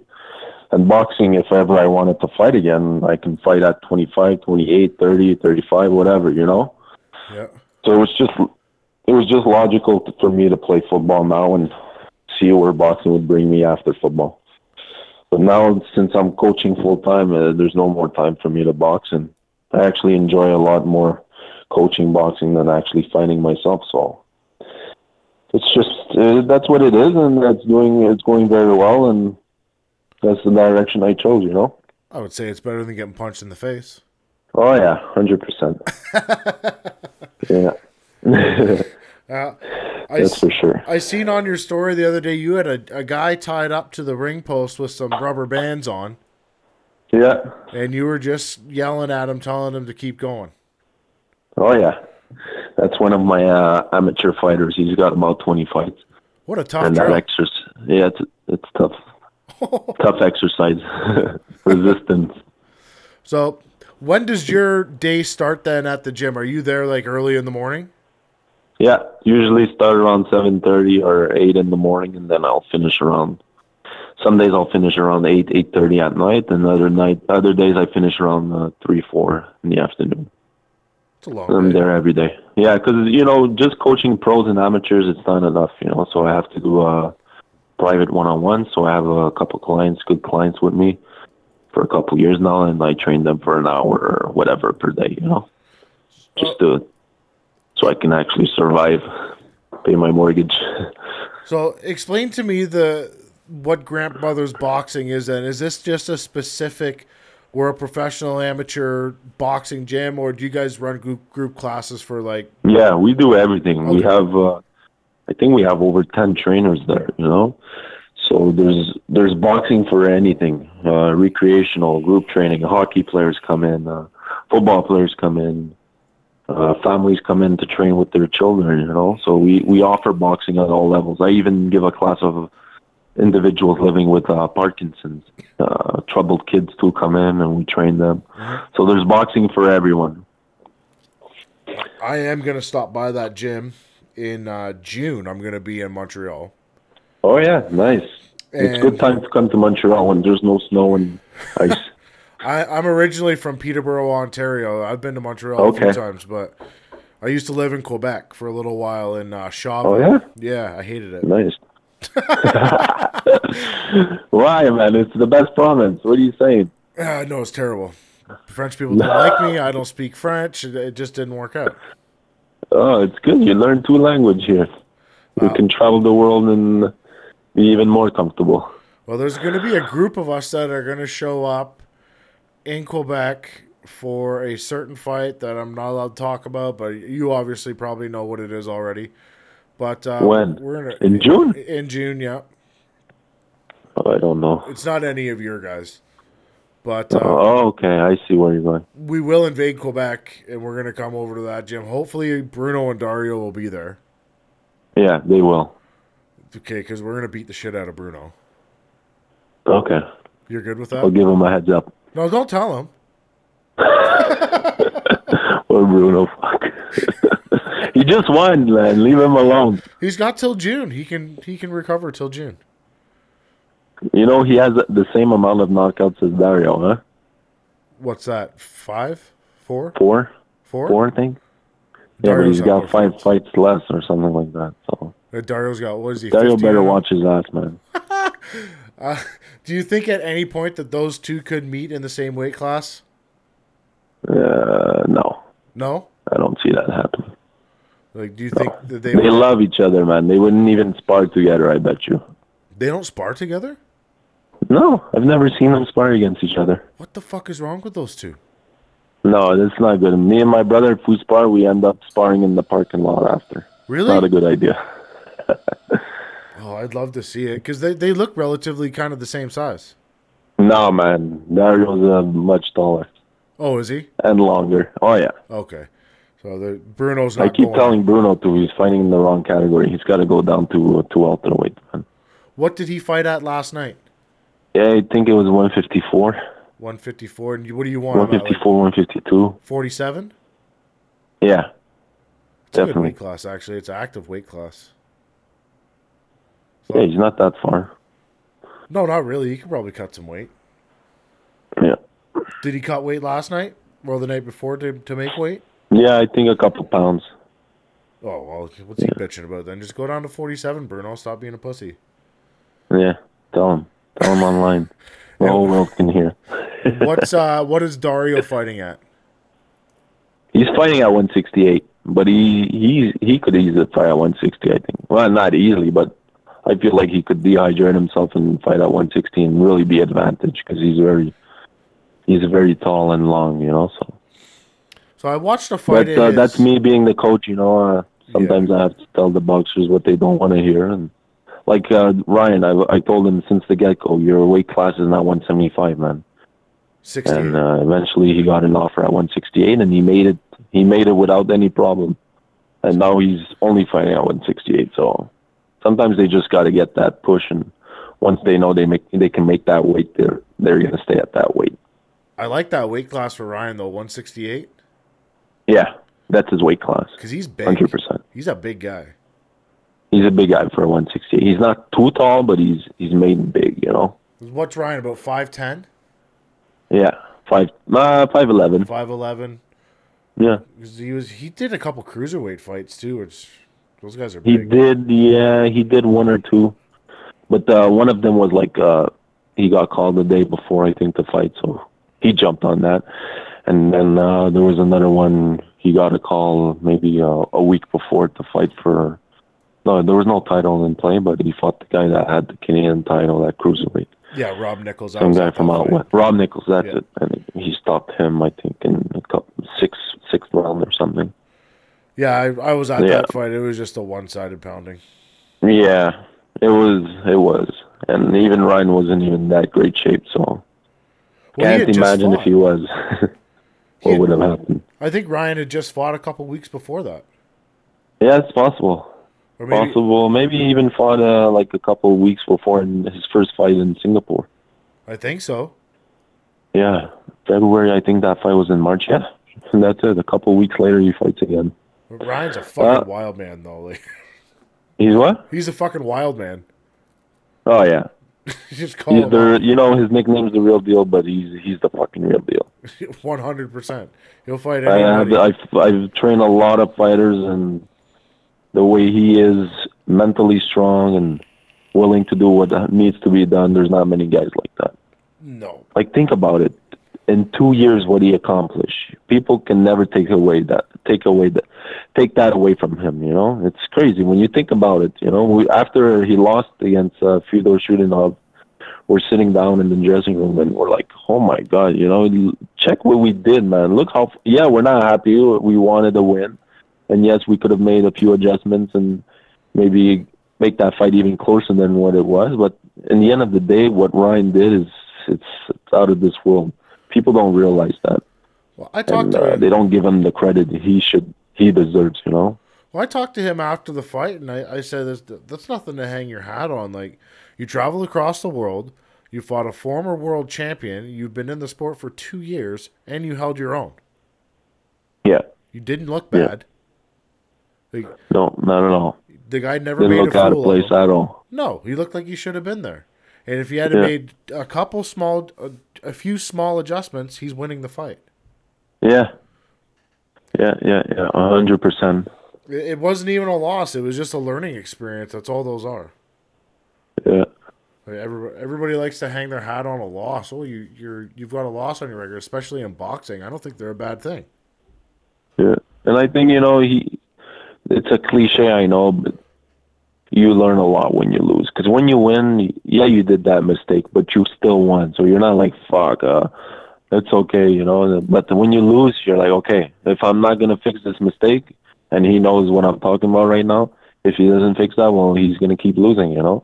So it gives you extra motivation in the gym to fix those mistakes. It gives you an excuse to work on that mistake, you know. And sometimes fighters, you know, they do those mistakes in fights. And I try to tell them, and they listen, and they fix it a bit. But until they lose, that's when they're like, okay, he's right. I lost because of this mistake, so I'm going to have to fix it now. So explain to me then why, like, you'd be a perfect person that could answer this question. Like, why in boxing is the loss looked as such a bad thing?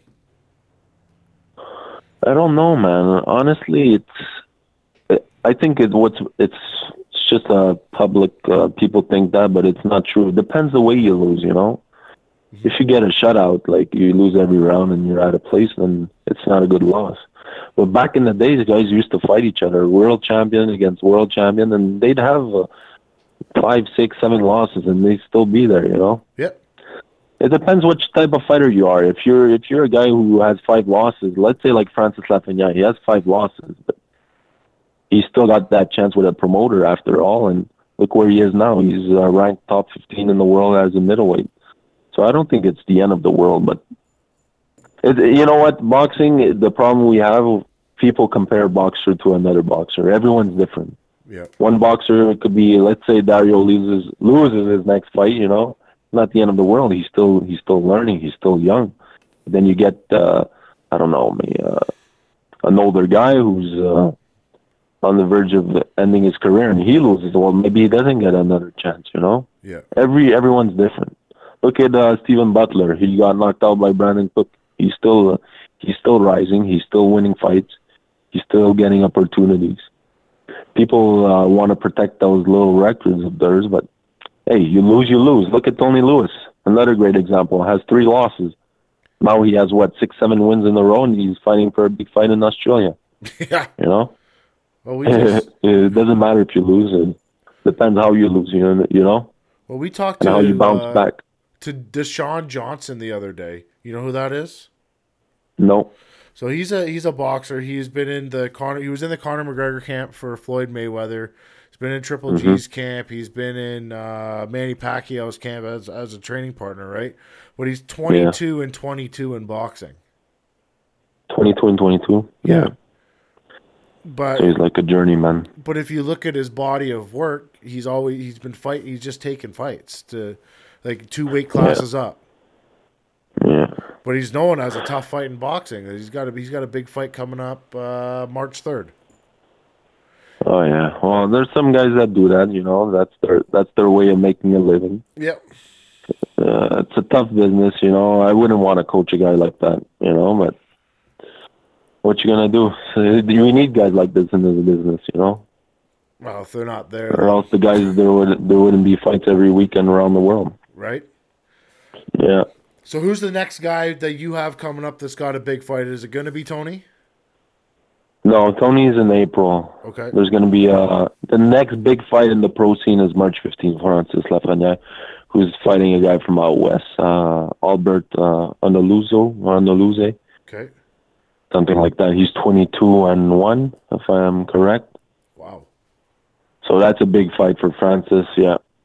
So that's the next big fight for us at Grant Brothers. So I know Dario dropped some shit that he might be fighting in March. Yeah, that would be nice if he fights on the undercard. Yeah. So he's due to fight, man. When's his last fight? I have no idea, actually, tell you the truth. Fuck, yeah. He said he wants to fight. It's a while, man. It's been a while. Yeah. Well, if he keeps going this way, Bruno's going to catch up to him. Yeah. Maybe. Okay, Jesse, I'm going to get you out of here, but I'm going to ask you a couple quick questions first. Yeah. Best boxer on the planet right now? Pound for pound? Pound for pound. Lomachenko. Fuck's sakes. Yeah. Why Lomachenko? He's got to be up there. He just played with Redondo, which is another top 15 pound for pound. So you got to put him up there. Okay. I'll accept your answer, even though I don't like it. Why you don't like it? I'm just not a Lomachenko fan, man. He pisses me off. Why? Why? Fucking juking and jiving all over the place makes everybody look stupid. Yeah. Yeah, but you see, the guys who usually are the most successful aren't the most entertaining fighters, you know? Yeah. Andre Ward, Floyd Mayweather, you know, the Rigondo, those guys are very good, but they don't get hit, so people don't seem to like them. I respect what he does. I respect what he does. He's very good. It just, I don't know. I like Triple G. Yeah. Triple G, yeah, he's good, but I think he loses the rematch against Alvarez. Really? Why? Huh? Why? I think Alvarez is just going to keep the pace like he did in the first 4 rounds. He's going to keep it for 8 rounds and walk away with a W. Huh. I think he's too fast. Like Golovkin, yeah, he, I think he lost all first four rounds, and then, I don't know, Canelo just stopped moving like he did in the first four rounds. And I think he's just going to keep moving this fight. Okay. Best heavyweight right now in boxing. Best who? Heavyweight? Yeah. Oh, Joshua. Anthony Joshua. Yeah, Anthony Joshua. He's the best right now. Do you think if Tyson Fury can get down the weight? Hey, he knocked out Klitschko, man. You like Klitschko? No, but he was the reigning defending champion for so long before getting beat by Tyson Fury, you know? That's true. And that fight, it was a disgusting fight, if you ask me. Didn't like the fight? But against Joshua, he actually fought a real boxing fight, and he lost, you know? No, definitely Joshua. Okay. You don't like Deontay Wilder then, obviously. Well, no, I don't know. Wilder is... He's not like your typical boxer, you know? He's got his own style, but he's not, if you're asking me who's the better boxer, you know, I'm going as a coach, definitely Joshua. I would say technically, definitely Joshua too. Yeah, yeah. Who wins, Adam Braidwood or Simon Kean? I think Braidwood. Oh, and you're from Quebec too, Jesus. Yeah, I think Braidwood just because, fuck, man, like offensively, Kean is... He's not bad, you know. He's got a good 1-2 from his last fight. What I saw, he landed good hooks, especially to the body. But defensively, he panics. His chin goes up. He looks to grab right away. What happens when you got a guy who's, if not bigger than you, that's not gonna let you hold him, you know? I think Braidwood takes that, and definitely Braidwood is the crazier one. 100%. Yeah, there's no crazier fighter in the world, I think, than Braidwood. Who's better looking, Bruno or Dario? Dario. Okay, Dario. Bruno's got a fucked up beater. Yeah, he's fucked. All right, Jesse, I'm gonna get you out of here on that. It was a pleasure talking to you. I'm glad I finally got you on. All right. Yeah. Take care, buddy. Thank you very much for having me on. No problem. We'll talk to you later. Okay. Bye. Bye. Okay. Ciao.